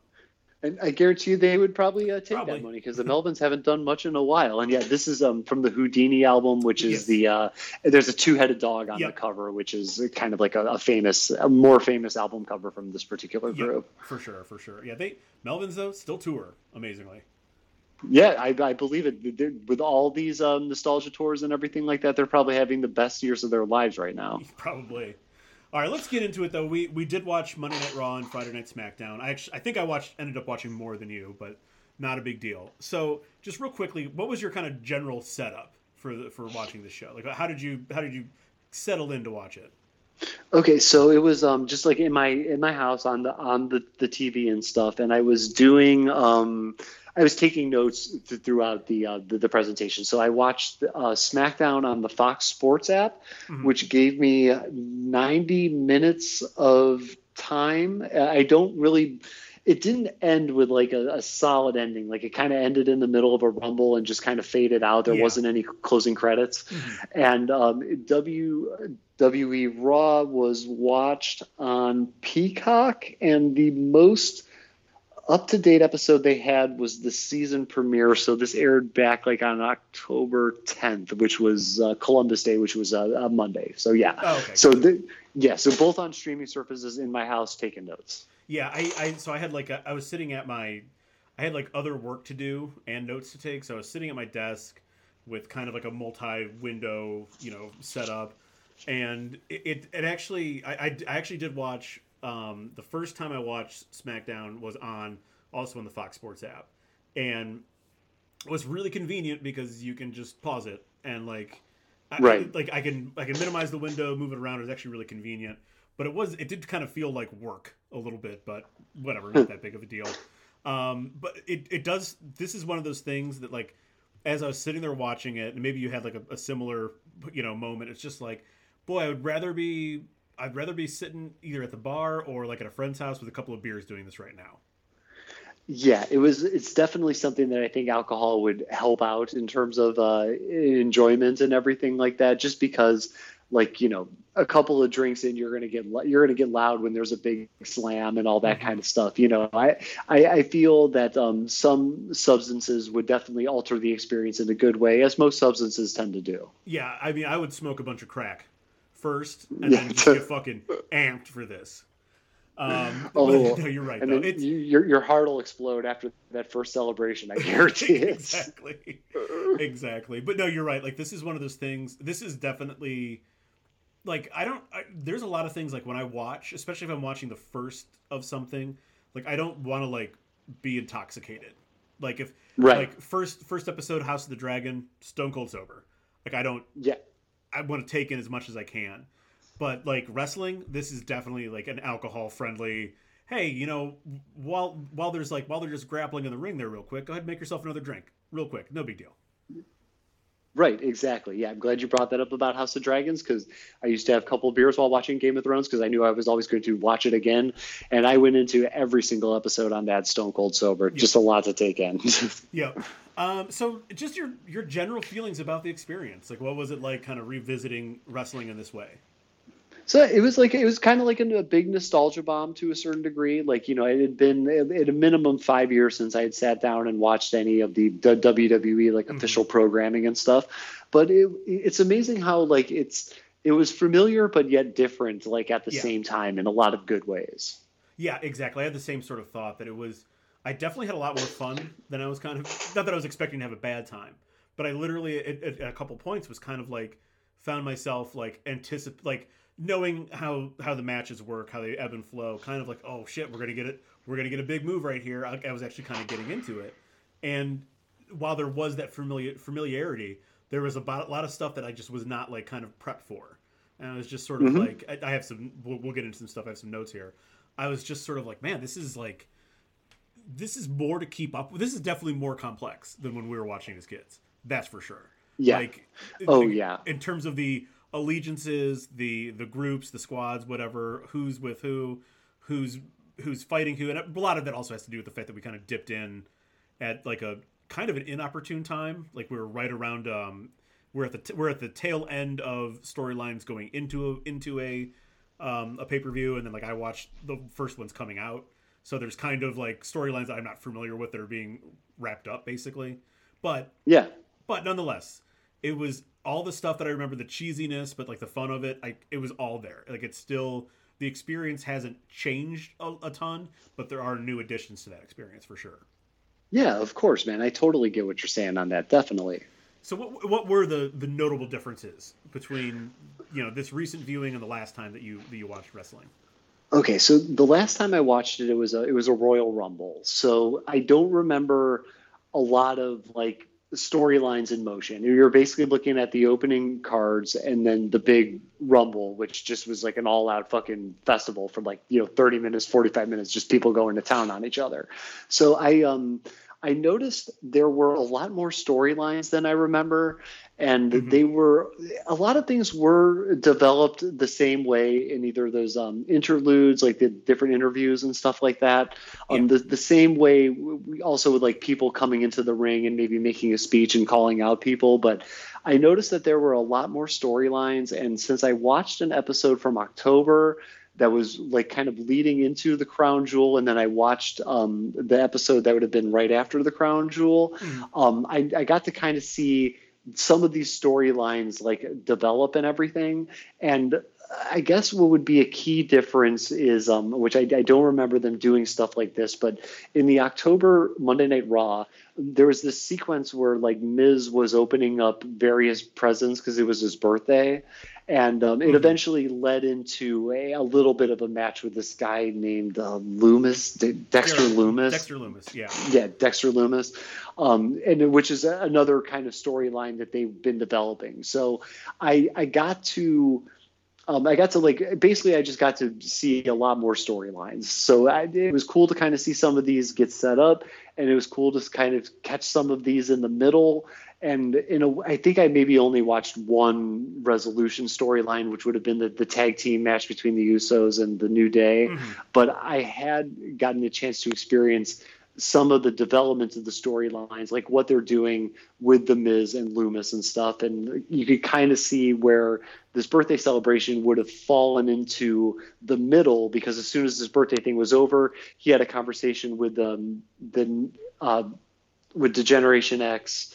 And um, they were talking about, hey, you should just fight this guy and get this shit over with. And he's like, oh, maybe I will, you know. So I saw one kind of chapter end with a cliffhanger into another chapter of the storyline. Gotcha, gotcha. Yeah, I, I'll give I'll give you some insight into the the Miz stuff too, which because I saw I saw back to back episodes that were, um, I'll, I'll I won't spoil it now, but they were extraordinarily Cleveland centric. Um, Yeah, there were yeah, but um, yeah, so like you're you're you're definitely right. Like at least by my count, um, the two Monday Night Raws, which are three, well, probably two and a half hours after like commercials and some other stuff taken out. Um, but you know, three hours on on you know like on a regular Monday night, and I believe I counted eight matches in both when that used to be ten, which doesn't seem like a lot, but that means there's literally like 15 more minutes, 16 to 20 more minutes for talking and just doing whatever else. So it, it, there definitely is more story building and crafting than there was previously in in uh, in Monday Night, at least in Monday Night Raw. I, I kind of remember SmackDown being lighter on on matches and a little bit more talky, but Um, but certainly Monday Night Raw has definitely moved, has definitely cut out a few of the matches, especially because they're just a lot of them were just filler anyway. Go ahead and spend a little bit more time in the storylines. That makes more sense. Yeah, you're right. Um, there were eight matches in that Raw um, from that Monday, and then there were also there were only geez, like if you include this last kind of brawl from SmackDown, there were only six matches, including this brawl that they faded Right. out on. Right. So, it's, like, there it's were- only there- like a ninety when you take out commercials and stuff. It's like ninety to hundred minutes long. So it's just Yeah, a little shorter anyway. Yeah, so like there were, and they had a pretty fair share of um, storylines in development too, which were also pretty interesting. The way they, the way you could kind of pick up on something had happened in a previous episode Yeah. to now they're sort of kind of like addressing it, but you didn't get any of the resolution, you know, or you didn't even really get so much as pointed in a direction the, the way you did with Miz, where you're like, okay, Miz is getting to a fight. They've talked to the fight about the fight with the, the SmackDown storylines. It was um, the main storyline being the the Rousey, the Ronda Rousey um, Yeah. match in the the women's wrestling and stuff Mhm. like that. But you didn't really get a lot of this is where this is going with the guys. It looks like they're kind of still planting some seeds from the, the SmackDown I saw last Friday. Right. Right. Exactly. Yeah. Because there is a pay per view next weekend. Um, Okay. Or or when this air or excuse me when when we put this up, it'll be that weekend. There is another pay per view, so it they're kind of close together. But this, you know, just because of like the way the calendar fell. But um, Yeah. but yeah, there's yeah, this is one of those um because I, I I don't think because I, don't think I, I they try to I know they try to avoid certain weekends, and I'm gonna go ahead and guess like that was there's probably a governmental reason that Crown Jewel had to take place in November and not October. I'm just gonna make a guess. That, that sounds about right. Yeah, Yeah. something like that. There's got to be some reason as to why it happened then, definitely. Yeah, but um, yeah. So, so we'll get. I I actually do have something on the storyline stuff too, as I mentioned. But like, I also don't remember. I don't remember two things. I don't remember matches being this long before. Mhm. Like, Yeah. there were a couple of them that were super fucking long, and so so much so that we had multiple commercials in between them. I Right. I do remember I do remember that like they like if on some of the longer matches they'd go to commercial, and like and if you were and if you were lucky enough to like if you if you were one of the people who went to a Monday Night Raw or SmackDown or back when they had like Saturday Shotgun or whatever it was called, um, like you got to see entire matches that TV didn't Mhm. see. You got to see like like that brawl that finished out SmackDown with um, the the Bloodline and what looks to be I don't know the the UK everyone from the UK fighting um, the Bloodline. Yeah, the Brawling Brutes, Celtic Warrior. Yeah. yeah, yeah. Um, like they like that that fight that like we got cut out on was for sure concluded uh, like for the people in the audience. Yeah. Like, that probably went on for another 20 minutes more than likely um so like that that that's always happened i just don't remember i literally do not remember a match having two, being long enough to have two commercial breaks in it like that's that was new to me Yeah, the uh, Usos versus the New Day. That match went through. That had one commercial break in. That uh, basically occupied. There was a like 30 a, a minutes almost Yeah, it was. It went a while, like because you had the start of it, commercial break, then you had a, another section that was all in the match, and then you had a commercial break then, and then they um, ended the fight after what would be the second commercial break, and then you had like uh, an interlude and maybe some recap footage and stuff. Like they they almost put together like a highlight reel of the the match you were just watching before it would then go into the third commercial. So that was a Right. lo- that was the longest one out of any of the matches between the two episodes that I watched. yeah yeah and usually the tag team matches are longer just it kind of makes sense you have double Yeah. people so R- right. right so they're just going to be longer anyway but i'll tell you what, like this is something that like i really really walked away with like how impressive it is that they can they can fight each other for that fucking long and still Yeah. pull off all these like i like specifically talking about like the, the usos and the new day that was impressive on a number of levels that it went as long as it did and even in the end they're still able to execute some of the moves they did it was super impressive Yeah, I mean, when you do like when you think about like boxing and stuff, like you know those guys like they're fighting and everything, but there's a lot of like just kind of dancing around in certain boxing rounds and everything, and then you go take a break, kind of do it all over again. These guys were high flying for that entire half an hour time, and even any downtime that they had, which was just all that recovery time. So you're kind of just like you know shaking off an injury to get ready to perform whatever's going to hurt you next, yeah. and and like yeah, I'm not gonna lie, you're definitely right on that. It, it was it was pretty nuts. It was pretty nuts. So, uh, what about the so just between um, Raw and SmackDown, the two biggest differences that you saw between those two between the shows themselves? Okay, so Raw was a little bit more raw compared to the two of them. Um, in the in the Raw episode, there were actually bleeped out curse words, and a lot yeah. of it came from the Generation X in the beginning. SmackDown, there were no bleeped out curse words the entire broadcast. Um, I also noticed that um, there was some footage that they showed in Raw that I don't necessarily think would have made it into SmackDown. There was this um this Judgment Day uh, group was um, involved in some kind of like match in the previous weeks, and. Yeah one of the girls slammed a chair onto this guy Edge's wife, and this guy Edge's wife was laying on the ground. She had her head um, on top of a chair, like it was already like kind of being supported by a chair, and then you had right. this uh, yeah. Rhea Rhea from Judgment Night just slamming another chair into this woman's head, and I was like, wow, okay, so like um, it was de- the, Raw. I think was definitely the more like violent of the two shows. Yeah, yeah, for sure. It is.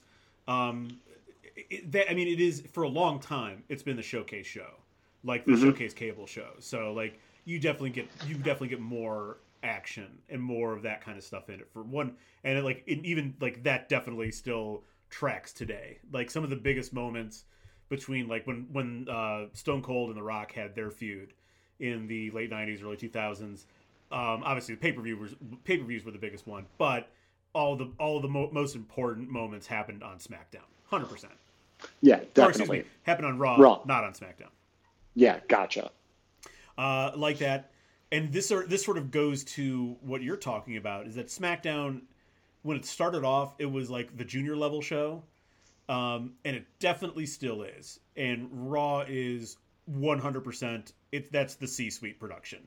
That's mm-hmm. that is where we're and like and literally if you're you are signed it's the same company but like your contract if you fight on SmackDown is just for SmackDown unless like there's unless there's like there's needed crossover or something. So like you are signed to like one night to perform basically. So if you're signed to SmackDown, you're probably an up and you know maybe hopefully you're an up and comer I guess, or you're someone who they just don't feel like has whether it's the character, the moves, the like whatever the whatever the package is, they don't feel like that you can like pull your weight on the more important show. It's definitely AAA to to AAA to major leagues. Yeah, you know, so this is my other one. I okay. had this too. Like Raw was infinitely the better product of the two, and I'm not saying SmackDown was a bad product, yeah. but Raw was definitely a better product. And um, while there wasn't a, what I would consider to be a ton of star power on Raw, there was at least there was three undeniably recognizable famous faces um, in between Triple H, The Miz, and then Roman Reigns came out um, doing his uh, stuff in the beginning, and yeah. then kind of just being a, a figure in throughout the course of the show. SmackDown didn't have any like Roman Reigns was by far and away the most popular, the most recognizable face, uh, like out of the entire production. I mean, we might have seen like, you know, 10 or 15 different um, wrestling personas in that episode of SmackDown, but like you could clearly tell that a lot of the the money and everything was was sunk more into Raw. And I mean, even if you're looking at the quality of matches, like there were matches in Raw that didn't even get a two count. Some guy just literally like fucking right in there, one, two, three, and then it's done. Yeah. Whereas SmackDown, they were using two counts to like, you know, I think maybe artificially sell success and stuff. I mean, oh, yeah. some of these, some of these two counts, like you can, you could like just look at it and be like, okay, like this guy legitimately got out of this one some of them looked a little bit like too showy and especially once you get to like two count number three it's just like okay something they're clearly pushing this a little bit you know whereas raw did not have any of that stuff I, I there were matches like I, you maybe got minimal multiple one to two counts. Like I, I probably would say out of the eight matches that I saw, maybe like probably seven of them had two two counts and that's it. There weren't a lot of drawing it on for fuck's sake. Like this was like letting people go to town and like win a match without that kind of artificial drama. Yeah, yeah, exactly. It's um yeah, it's just you're right. It's not that SmackDown is bad.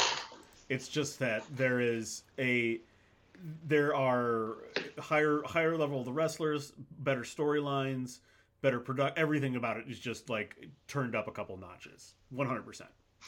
Um, and that's and actually that's something that I I'll, this is something else that kind of goes to that that like the because of the of the like where the shows rank, you have the WWE champion um, Seth Rollins, uh, you know, or excuse me, the U.S. champ, wait, U.S. champion, um, opening up Monday Night Raw versus mm-hmm. the biggest belt up for grabs in SmackDown, which is still it's not a bad belt, but like it's Gunther's inter, uh, Intercontinental Championship belt was like right. SmackDown. That was like the that was like the high profile belt.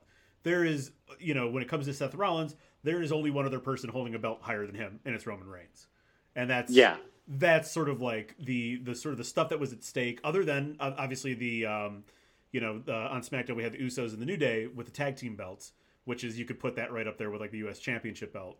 Um, but like that's rare that you get that um, on a, on a on a SmackDown more more often than not, it's going to be your Intercontinental Championship, your Women's Championship.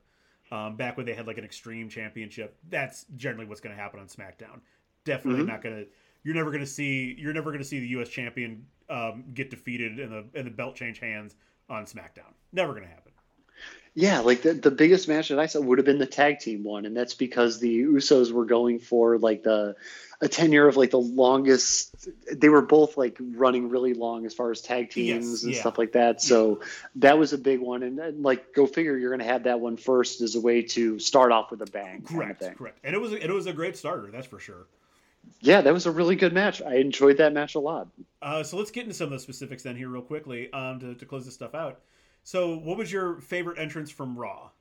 Okay, I absolutely loved uh, Brock Lesnar's surprise entrance that he made in the episode that I saw. It was easily the loudest, most showy entrance out of any of the wrestlers that had made an appearance that night. And I don't even think Brock was technically on the card because he fought. Uh, Bobby Lashley for like a little bit, and then the Seth Rollins thing took yeah. over. So like the the Brock Lesnar drop in was pretty badass. Very nice, very nice. Brock Lesnar is always uh, Brock Lesnar is one of those people, to my understanding, that's kind of a polarizing WWE superstar. But I guess they kind of should be if they, you know, it, right. makes sense to be polarizing. But like for sure, he's a superstar because he's like he always makes a good entrance. Like there's always mm-hmm. a good uh, Lesnar entrance, and God, he, he looks like a he's like a square. Like he's physically just it, it's awesome when he comes out and he's like doing his his stuff. He's got the long hair going on and everything yep. like that. It was it's kind of like a you know it was a different Brock Lesnar than what we've seen for, for a, sure. a, lot of our lives. For sure.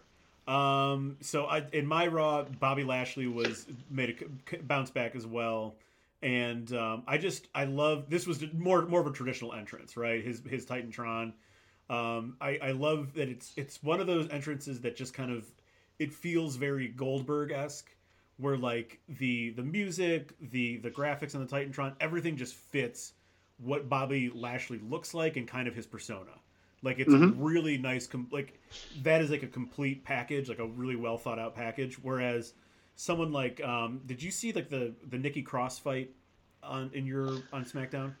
I don't think I did. Let me check. I, am not. That name does not ring a bell, so I don't think I got that. You one. might have. You might have missed that one. Um, but let me let me do a double check as well. Um, or maybe maybe she popped up on Monday Night Raw. Doesn't really matter. Point being, um, Nikki Cross is such like a. She's like she's like the, the the current. I don't know. Her persona is like this is kind of a crazy person persona, and like the music is weird. Her entrance is like really weird and staggered I mean, I guess that's like kind of the point, but like it, not like the part, none of the parts fit, and all of the parts fit for Bobby Lashley. All of them fit together. It's a great entrance. Yeah, definitely. I remember that. I thought that was really fucking awesome, and uh, it kind of sucked that he had to had that encounter with Lesnar because it just you know just kind of weakening him for his main fight with um Seth Rollins and everything. Yeah, it well he made up for it. He beat the crap out of everyone in the in the Raw that I watched. like literally everyone. It was pretty awesome actually. Nice. Uh, how about uh, SmackDown entrance? Okay, SmackDown was the Viking Invaders. They did a really sweet one where um, you just heard the phrase like Valhalla, and then the Titantron went red. The lights went out, and then when the lights came back on, the um, they're out of the Viking Invaders. There's three guys and one um, one girl. Yeah. The the girl was standing by the Titantron, and when the lights went on, all of the guy Viking Invaders were already in the ring causing chaos. Yeah, that was that was very solid. I love the chick's um, face paint too. Oh yeah, yeah, It was yeah. good. Yeah, that half, like uh, top half being all black and Yeah. stuff, very very sweet. Yeah, that was that was an excellent entrance. Um, I'm gonna go. I'm gonna go back to my man Braun Strowman here uh, for his SmackDown entrance, where um, MVP kind of called him out and had a five on one match, and like Mhm. his music plays, and he just goes running through all five of the jobbers, knocks them all down, runs into the ring, and then gives MVP three running power slams and calls it a day. I it's one of those things I love I love the the super huge guys when they just do stuff like that. They come in, it's like all business, and then like they wrap up whatever whatever they're doing in like five minutes and call it a night. Call it a night. It's fantastic. yeah, those are the kind of matches people want to see. You bet. Just something really short, easy, and get in and get out. Yep. Yeah, I love they didn't even give because they're not like I'm sure they're not signed wrestlers whatsoever. Um, they didn't even bother to give them names. They were just like, Yeah. here are five guys, and he just runs through all of them. Fantastic. Yeah, that's pretty dope. Uh, how about uh, how about your favorite match on Raw? This would have been Omos versus Joey Ace and Chico. Hmm. Omos being a monster, monster, 400 Mammoth pound, seven foot guy, just outright assassinating these two fucking dudes. I, he must have won this match in less than five minutes. I mean, he was throwing these fucking guys around. They stood no chance whatsoever. And I look at a dude like Omos and I'm like, they still make you, you know, like, you, you you still come fresh off the assembly line. Like, my God, what a fucking specimen of humanity. uh, an absolute unit, seven foot three, four hundred plus pounds. He went to the same high school as Kevin Durant. No shit. Yeah, He's from Mon- the DC Mon- area. Holy shit. He's shit. from Nigeria, but then like moved to um, came over to America and, and went uh, was like Rockville, Maryland, or something like that. Yeah, Mon- Montrose Montrose Christian, I think.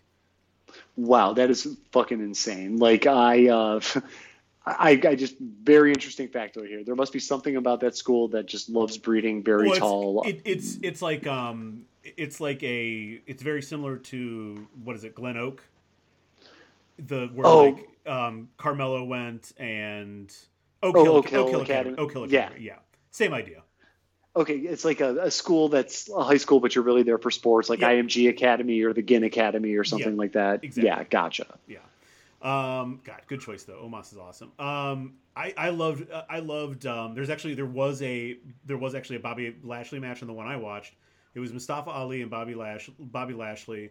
Very clear that, um, Mustafa Ali's kind of someone that they're putting, I don't want to say like a, a genuine up and comer, but someone that I think they want to test to kind of see like how he, cause he's very athletic, really jumps around really well for a pretty, for a fairly big guy and like he performed really really well with Bobby Lashley. Bobby Lashley's he's Bobby Lashley's like in his late 40s. He's an older guy.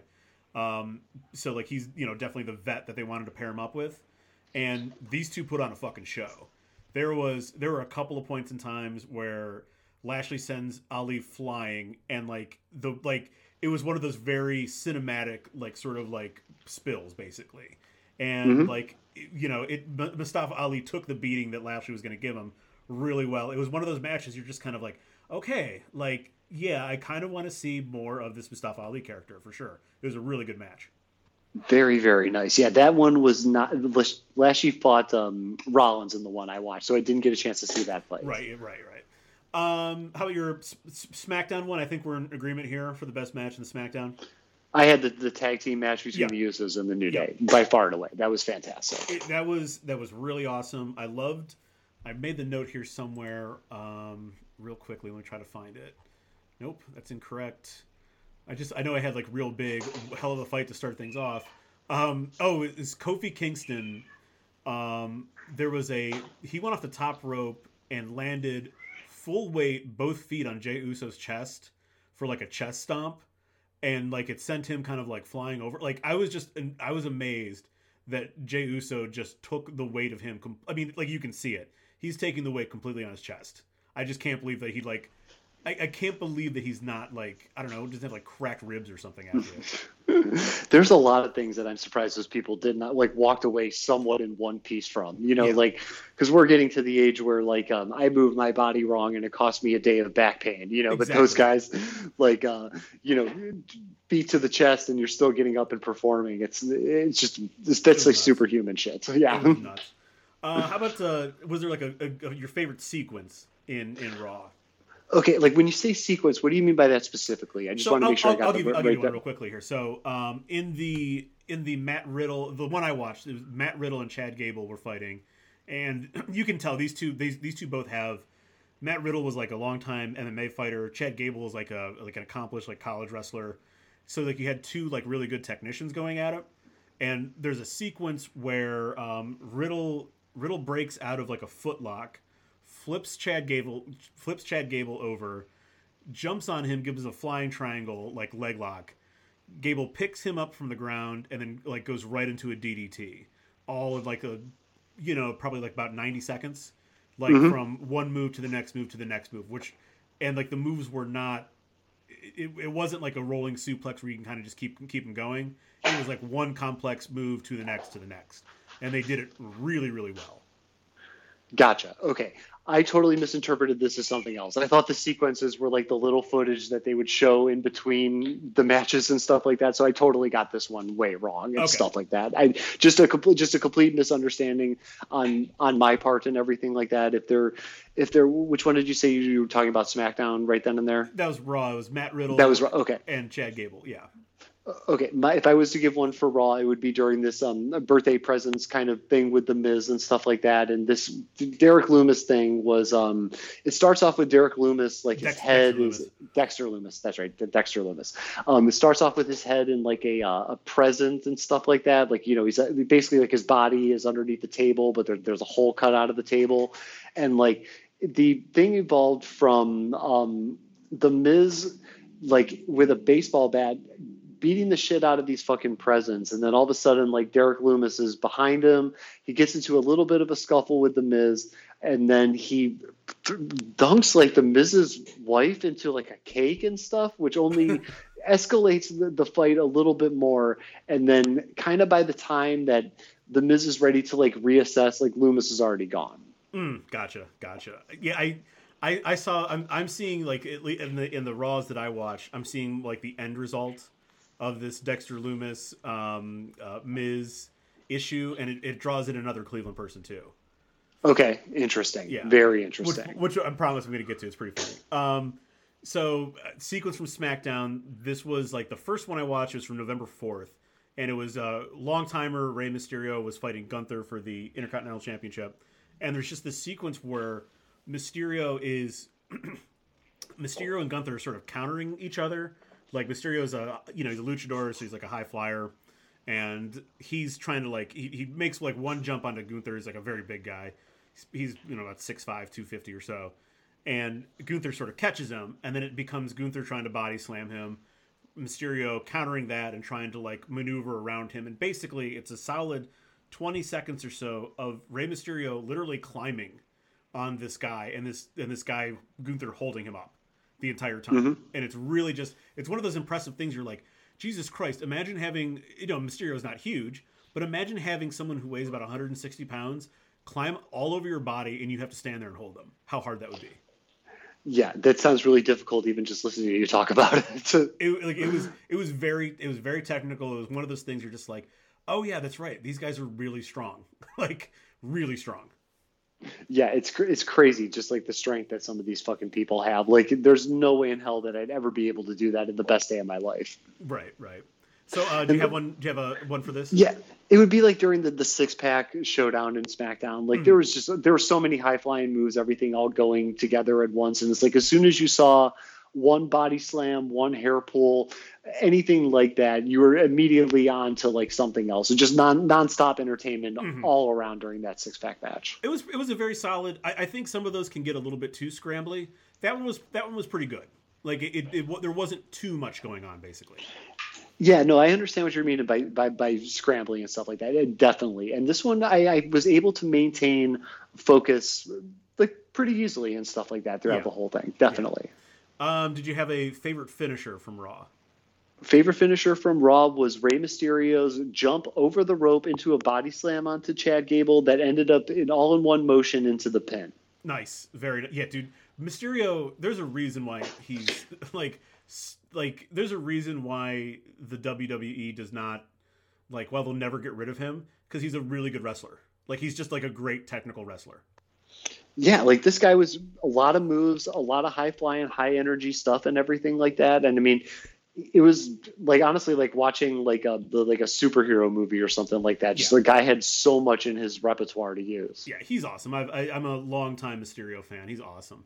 Um, I'm gonna give I'm gonna give this one to one of the ladies here, uh, uh, Iyo Sky, um, her over the moonsault uh, into a pin on Dana Brooke, and I, again, like I, I was just very impressed with how how athletic, especially for someone who's uh, pretty small, how athletic and strong Iyo Sky was to sort of go toe to toe with Dana Brooke, and how easily she can how easily she maneuvers on the ropes. Obviously, she's a little bit smaller, but like it just like she looks she looks very at ease doing all the all the jumping stuff. She looks really great doing all that stuff.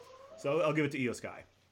Very nice, very nice. I don't. She was not in any of the two that I watched. Probably not. She's yeah. No, I, I don't. No, that's that's correct. Yeah, she wouldn't have been on any of them. Um, how about uh, SmackDown? So the SmackDown finisher was um, Santos Escobar's like Phantom Driver is what he called it.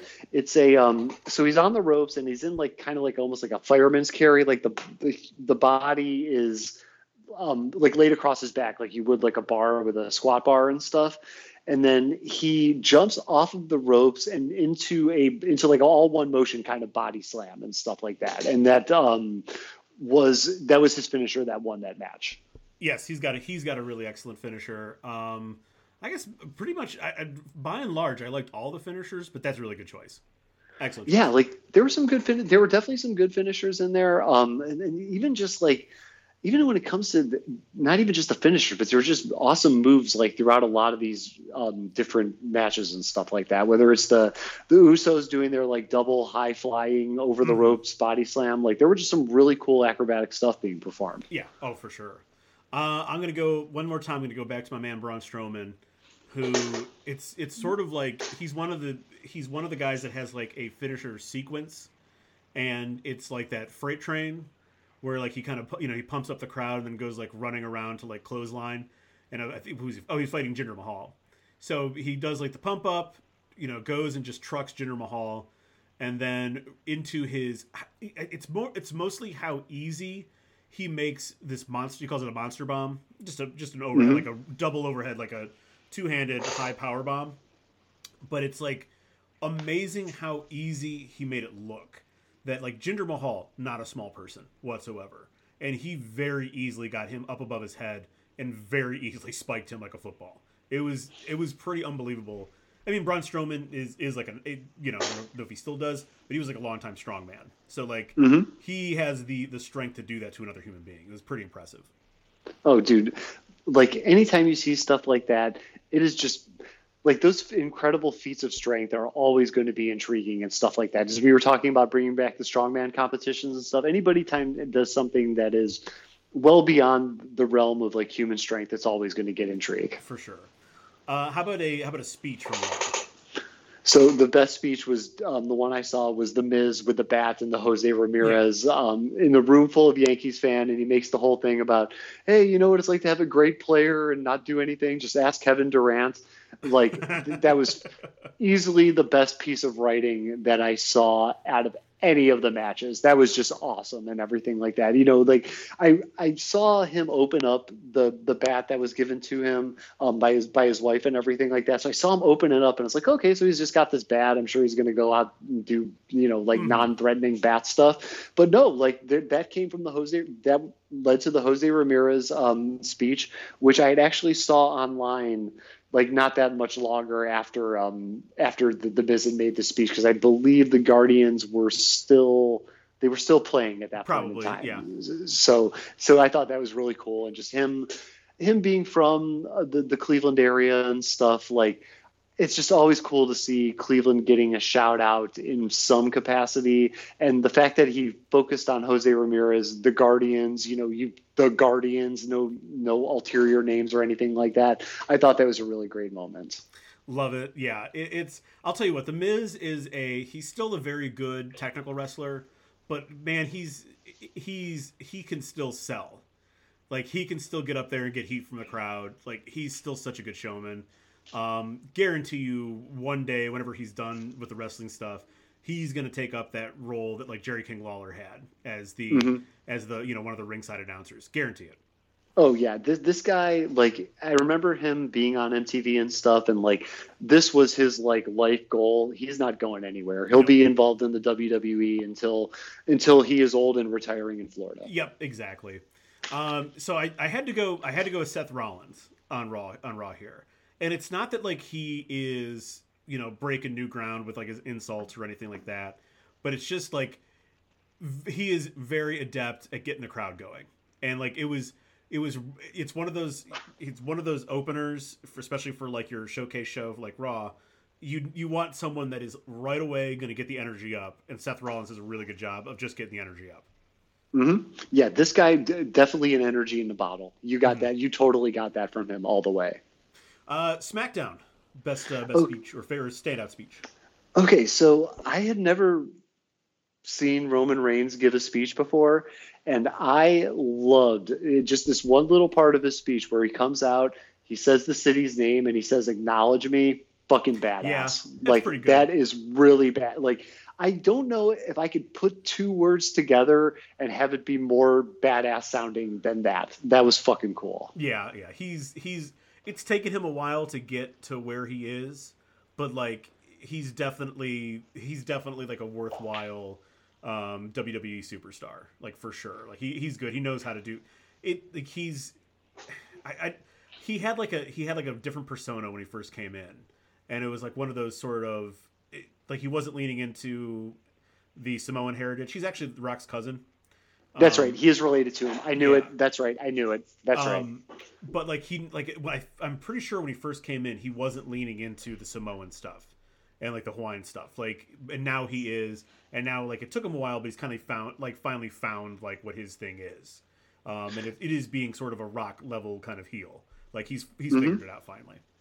Did he always have the tattoo sleeve? Because that thing looks fucking badass. That's you know what I I I, I don't remember like because he had a period there where he was also like not wrestling. He had cancer like a few several years ago, so there was like a period there where he wasn't wrestling at all. So like I, the, you know what I mean? Like he was sort of like out of. Mm-hmm. So like unless you were real into, and as we've discussed, we were not into wrestling at this point in time. His like he kind of like disappeared off the radar because he was okay. Sick, obviously. So I'm not. Yeah. There's like this period where I have zero accounting for Roman Reigns like, at all. Okay. Gotcha. Uh, the reason I ask is because it did look like one of these tattoos that maybe got started when he didn't have all that much money, and now that he is famous, the tattoo got finished. It's just a lot of artwork on yeah. that body and stuff. It's, so it's, yeah, but it's awesome. It is a very solid yeah, tattoo. You you couldn't do that in a weekend. Like that's like nope. a, a, long evolution tattoo. That's that's many many sessions sessions getting that that bad boy done for sure. I I wanted to highlight here. This is sort of like I don't know. I guess like not like a hate but like I wanted to highlight LA Knight on SmackDown because he had two speeches over both of the ones that I watched. And he's one of the heels that falls really flat for me because for two main reasons. He's he doesn't have any real skills. Like he's not it, it's he's not like he's um I'm trying to think of like a super skillful. He's not like The Rock who can like do a bunch of things, right? Like he doesn't feel like he's a natural at anything on the on the you know in in the ring and then yeah. like there's nothing notable about him other than like hey i'm a bad guy. Like there's yeah. he doesn't have like he's not like wearing a mask. He doesn't have like a his persona is asshole. And i'm just mm-hmm. sort of like whatever there's like fucking 10 of you. I, I whatever you know g- give me something a little bit different if you're going to be a heel. But his is just very flat. Yeah, this guy um, was one of the maybe like one of the very few people that I watched, and I was like, this is like almost like de-evolution in the league where like this guy in the 70s probably would have been a mega star. You Yep. know, just the whole like kind of hillbilly. Even though he's called L.A. Knight for some reason, I look at him and I just see backwoods for some reason. Um, so there's just something about it where this guy's persona seemed a little too outdated for the current WWE. You know, he he really didn't look like he brought anything to the table. I didn't get a chance to actually see him fight, and even in terms of um, his kind of acting in these interludes, the, the speeches that he gives. It's just I, I don't know man there's something about it where I'm just like I'm I'm seeing something from like 30 years ago you know I'm not really seeing like a current WWE star Exactly. It, he did feel like a kind of like a little bit of a time capsule. I saw him fight um, in the one that I watched. I saw him fight Ricochet, who's like super athletic. Like this guy Mhm. is like, and the whole match was like Ricochet doing like flips over him and stuff, and like jumping off the top rope and all this other stuff. And I'm like, what the fuck is LA Knight doing besides just like running around underneath him? right It's just I, I don't know. It's it's a weird persona. I, I and I guess that's why he's like buried midway into SmackDown. You know, they just Yeah. know it's not working. Yeah, there, there's no, there's nothing new. There's nothing creative. There's not even, I, there's nothing fresh there. You know, and there's not even like, you notice how like there are certain things out there in the world that maybe aren't an, anything particularly special, but they just have so much charisma or so much personality, you just can't help but get behind them. Mhm. Like this is something that I saw. I just, I, I basically just saw something that we've seen a thousand times over, and for the life of me, I couldn't tell you about anything about this guy that was special. Yep. Nope. Nothing at all.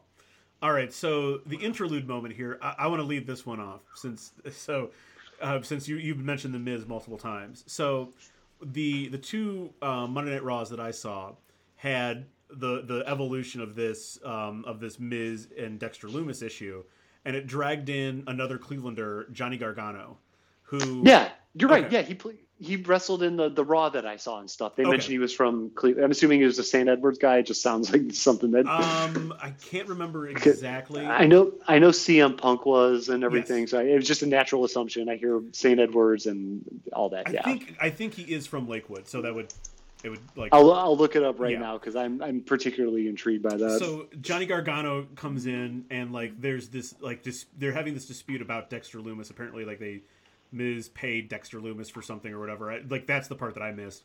But it was just like I in my head I'm just like I'm like oh so this is this sounds just to me and maybe it sounded like this to you at all maybe a little bit to me this sounded like every argument I've ever heard in the Muni lot between two fucking drunk Clevelanders and like they both sound like Clevelanders. They have their it, like it, it's just this. I don't know what it is. It's this this tone of voice that I can't fucking. I I, I just hear and I'm like, oh, so this person's from Cleveland, clearly. Yeah.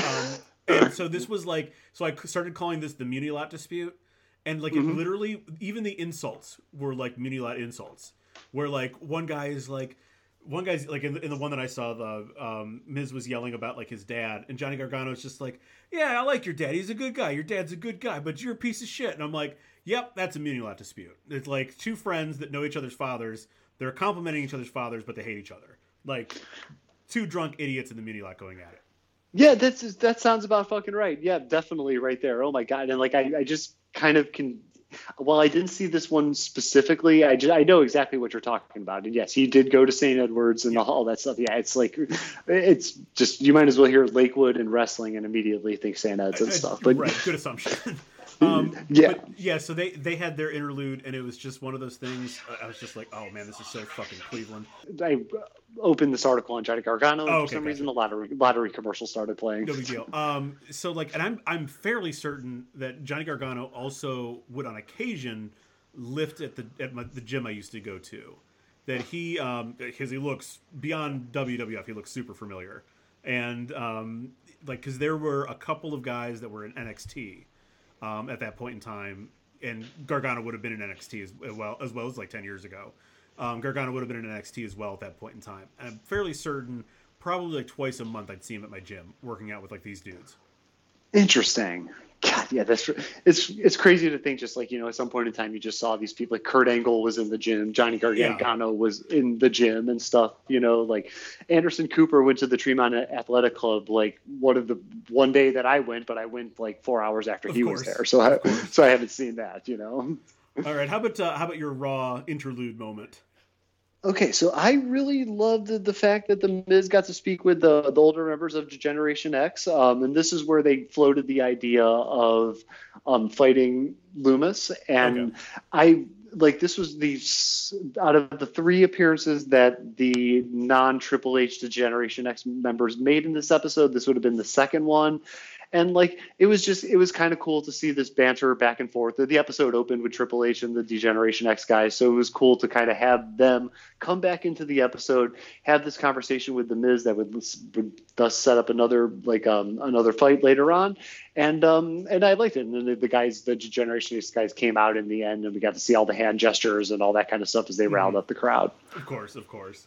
Love it. Anytime DX comes on, absolutely. I again, I, I really needed a moment to do the to do the, the X symbol at someone and thrust my crotch at them. I don't I don't have enough of those opportunities in the course of my day. I know we need more of those. Um. So, oh, uh, give me your give me your uh, your SmackDown one too, since you're still rolling here. Okay, so uh, Shotzi Blackheart, after she won her um, match and everything, she had a confrontation with Shayna Baszler.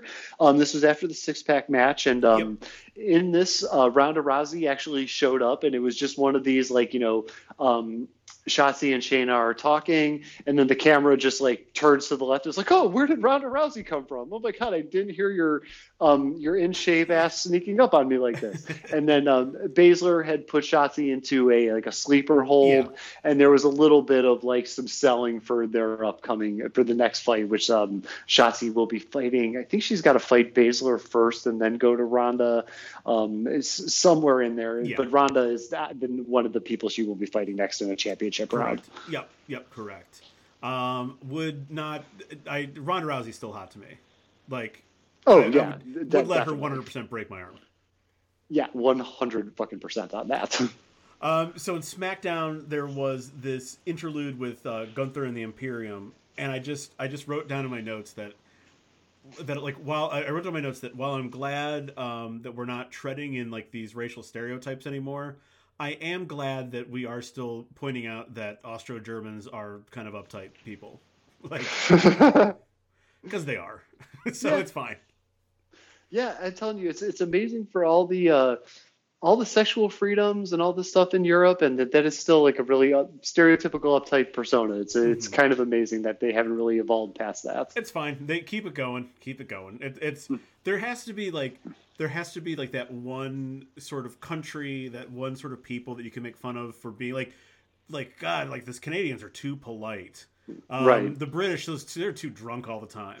The Germans, man, they're just too. I don't know. They're too stiff. Like right. that's that's what they are. It's and by extension Austria too. You people a mm-hmm. little bit a little bit too stiff. Yeah, definitely. I can agree with that one. All right. So out of all this, did any um, did any wrestlers or I guess maybe not even wrestlers, anyone associated with the WWE get uh, get earn you a social media follow or earn a social media follow follow from you?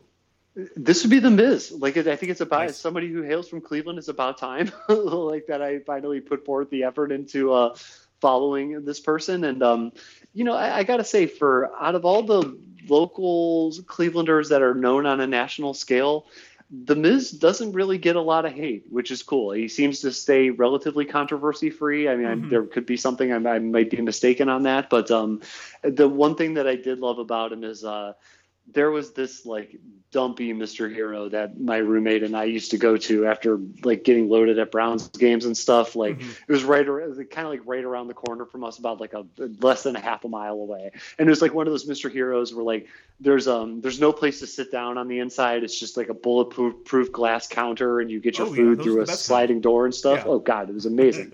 and uh, the one thing that they had on the walls was just all this Miz memorabilia. You're talking like newspaper clippings from when he first started out, even local paper news clippings. And this was like presented really, really well in the place. It wasn't just like a couple articles stuck on the wall with tape. they had this nice little like homage to the Miz and everything. So it's about it's about time. I don't follow Machine Gun Kelly, so I, I maybe should at least follow the Miz. I I completely agree. That's a good follow. Um, yeah, I'm actually now that I'm thinking about it, I'm kind of surprised I'm not following the Miz already. So I might have to add him to the list there. Uh, he's a, he's a great personality, so that, that's necessary follow. I did end up following. I did end up following Omos and Braun Strowman because nice. I like Braun Strowman also has like some of his strongman stuff in there and just some of his exercise stuff. It's insane. like it's it is insane watching this dude just like lift people and lift things. He's so fucking big, it's ridiculous. Yeah, I, fucking big ass dudes, man. I'm telling you, the shit that they can do. Uh, and bonus follow, I so in one of those, um, in you mentioned the Shotzi, um, Shayna Shayna Baszler um, uh, interlude there interview, and uh, they're interviewed by uh, Megan Morant, and I'm watching and I'm like, she's kind of quirky looking. I bet she's hot, and I was right. Um, 100% right and i was like oh that's a social media follow she she reminds me kind of she kind of reminds me of Judy Greer. Is who she reminds me of. Yeah, I got you. Oh, yeah, yeah, yeah. I don't totally understand what you're saying there, definitely. And I, it's funny to me to think that um, there's. I even I saw this like online rumblings of like whether Judy Greer is hot or not, and I'm like, how is this even a question? How do you fucking people need to ask this stuff? You know what I'm saying? Yeah. And it's like it's Ju- it's Judy Greer. If there's anybody else like an actress actor in Hollywood that you could 100% get behind is her all the way. Yes. There's like it, nothing there's nothing to not like. Ridiculous. Ridiculous. All right, uh, anything we missed? I know this is a very expansive episode. Anything we missed?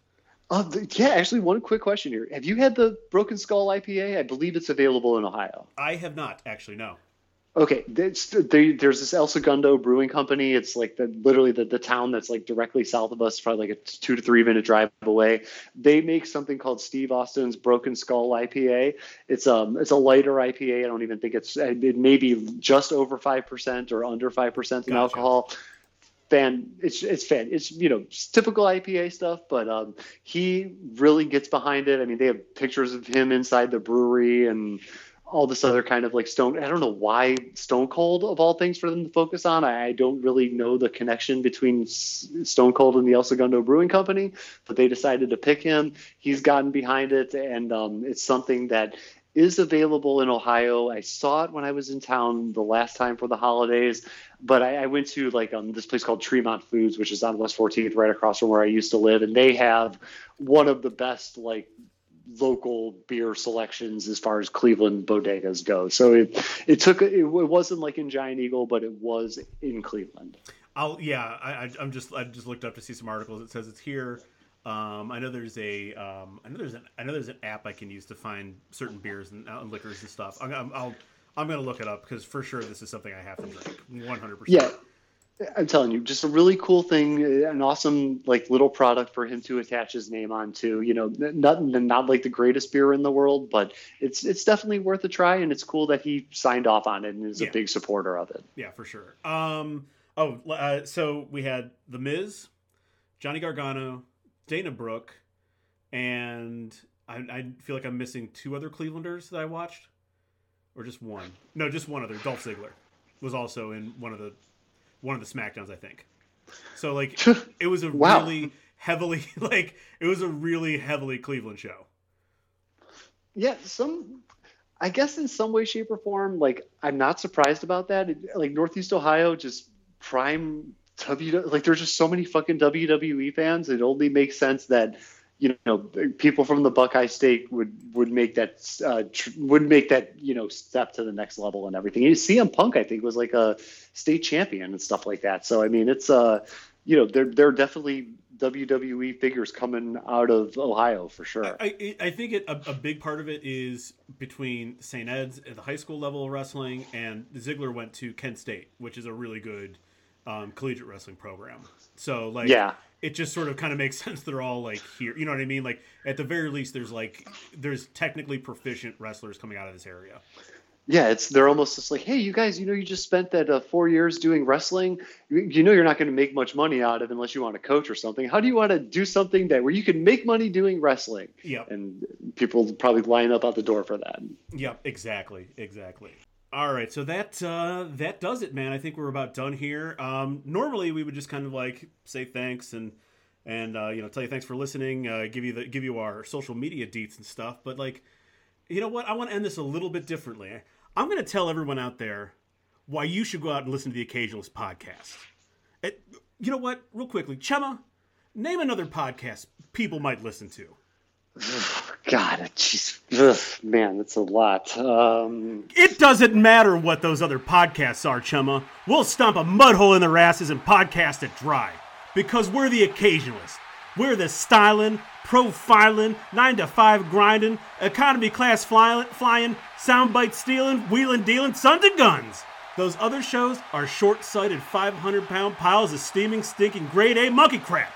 Those other podcasts are mosquitoes trying to suck the blood out of the occasionalist because we're red hot, baby. And you know why we're every listener's dream and every podcaster's nightmare? Because we don't just talk about one thing. No, no. We cover sports, we cover movies, music, politics, beer, news, more beer, pop culture, more beer. We'll say whatever we want, whenever we want, however we want. And Occasionalist 316 says, We just whipped your ass.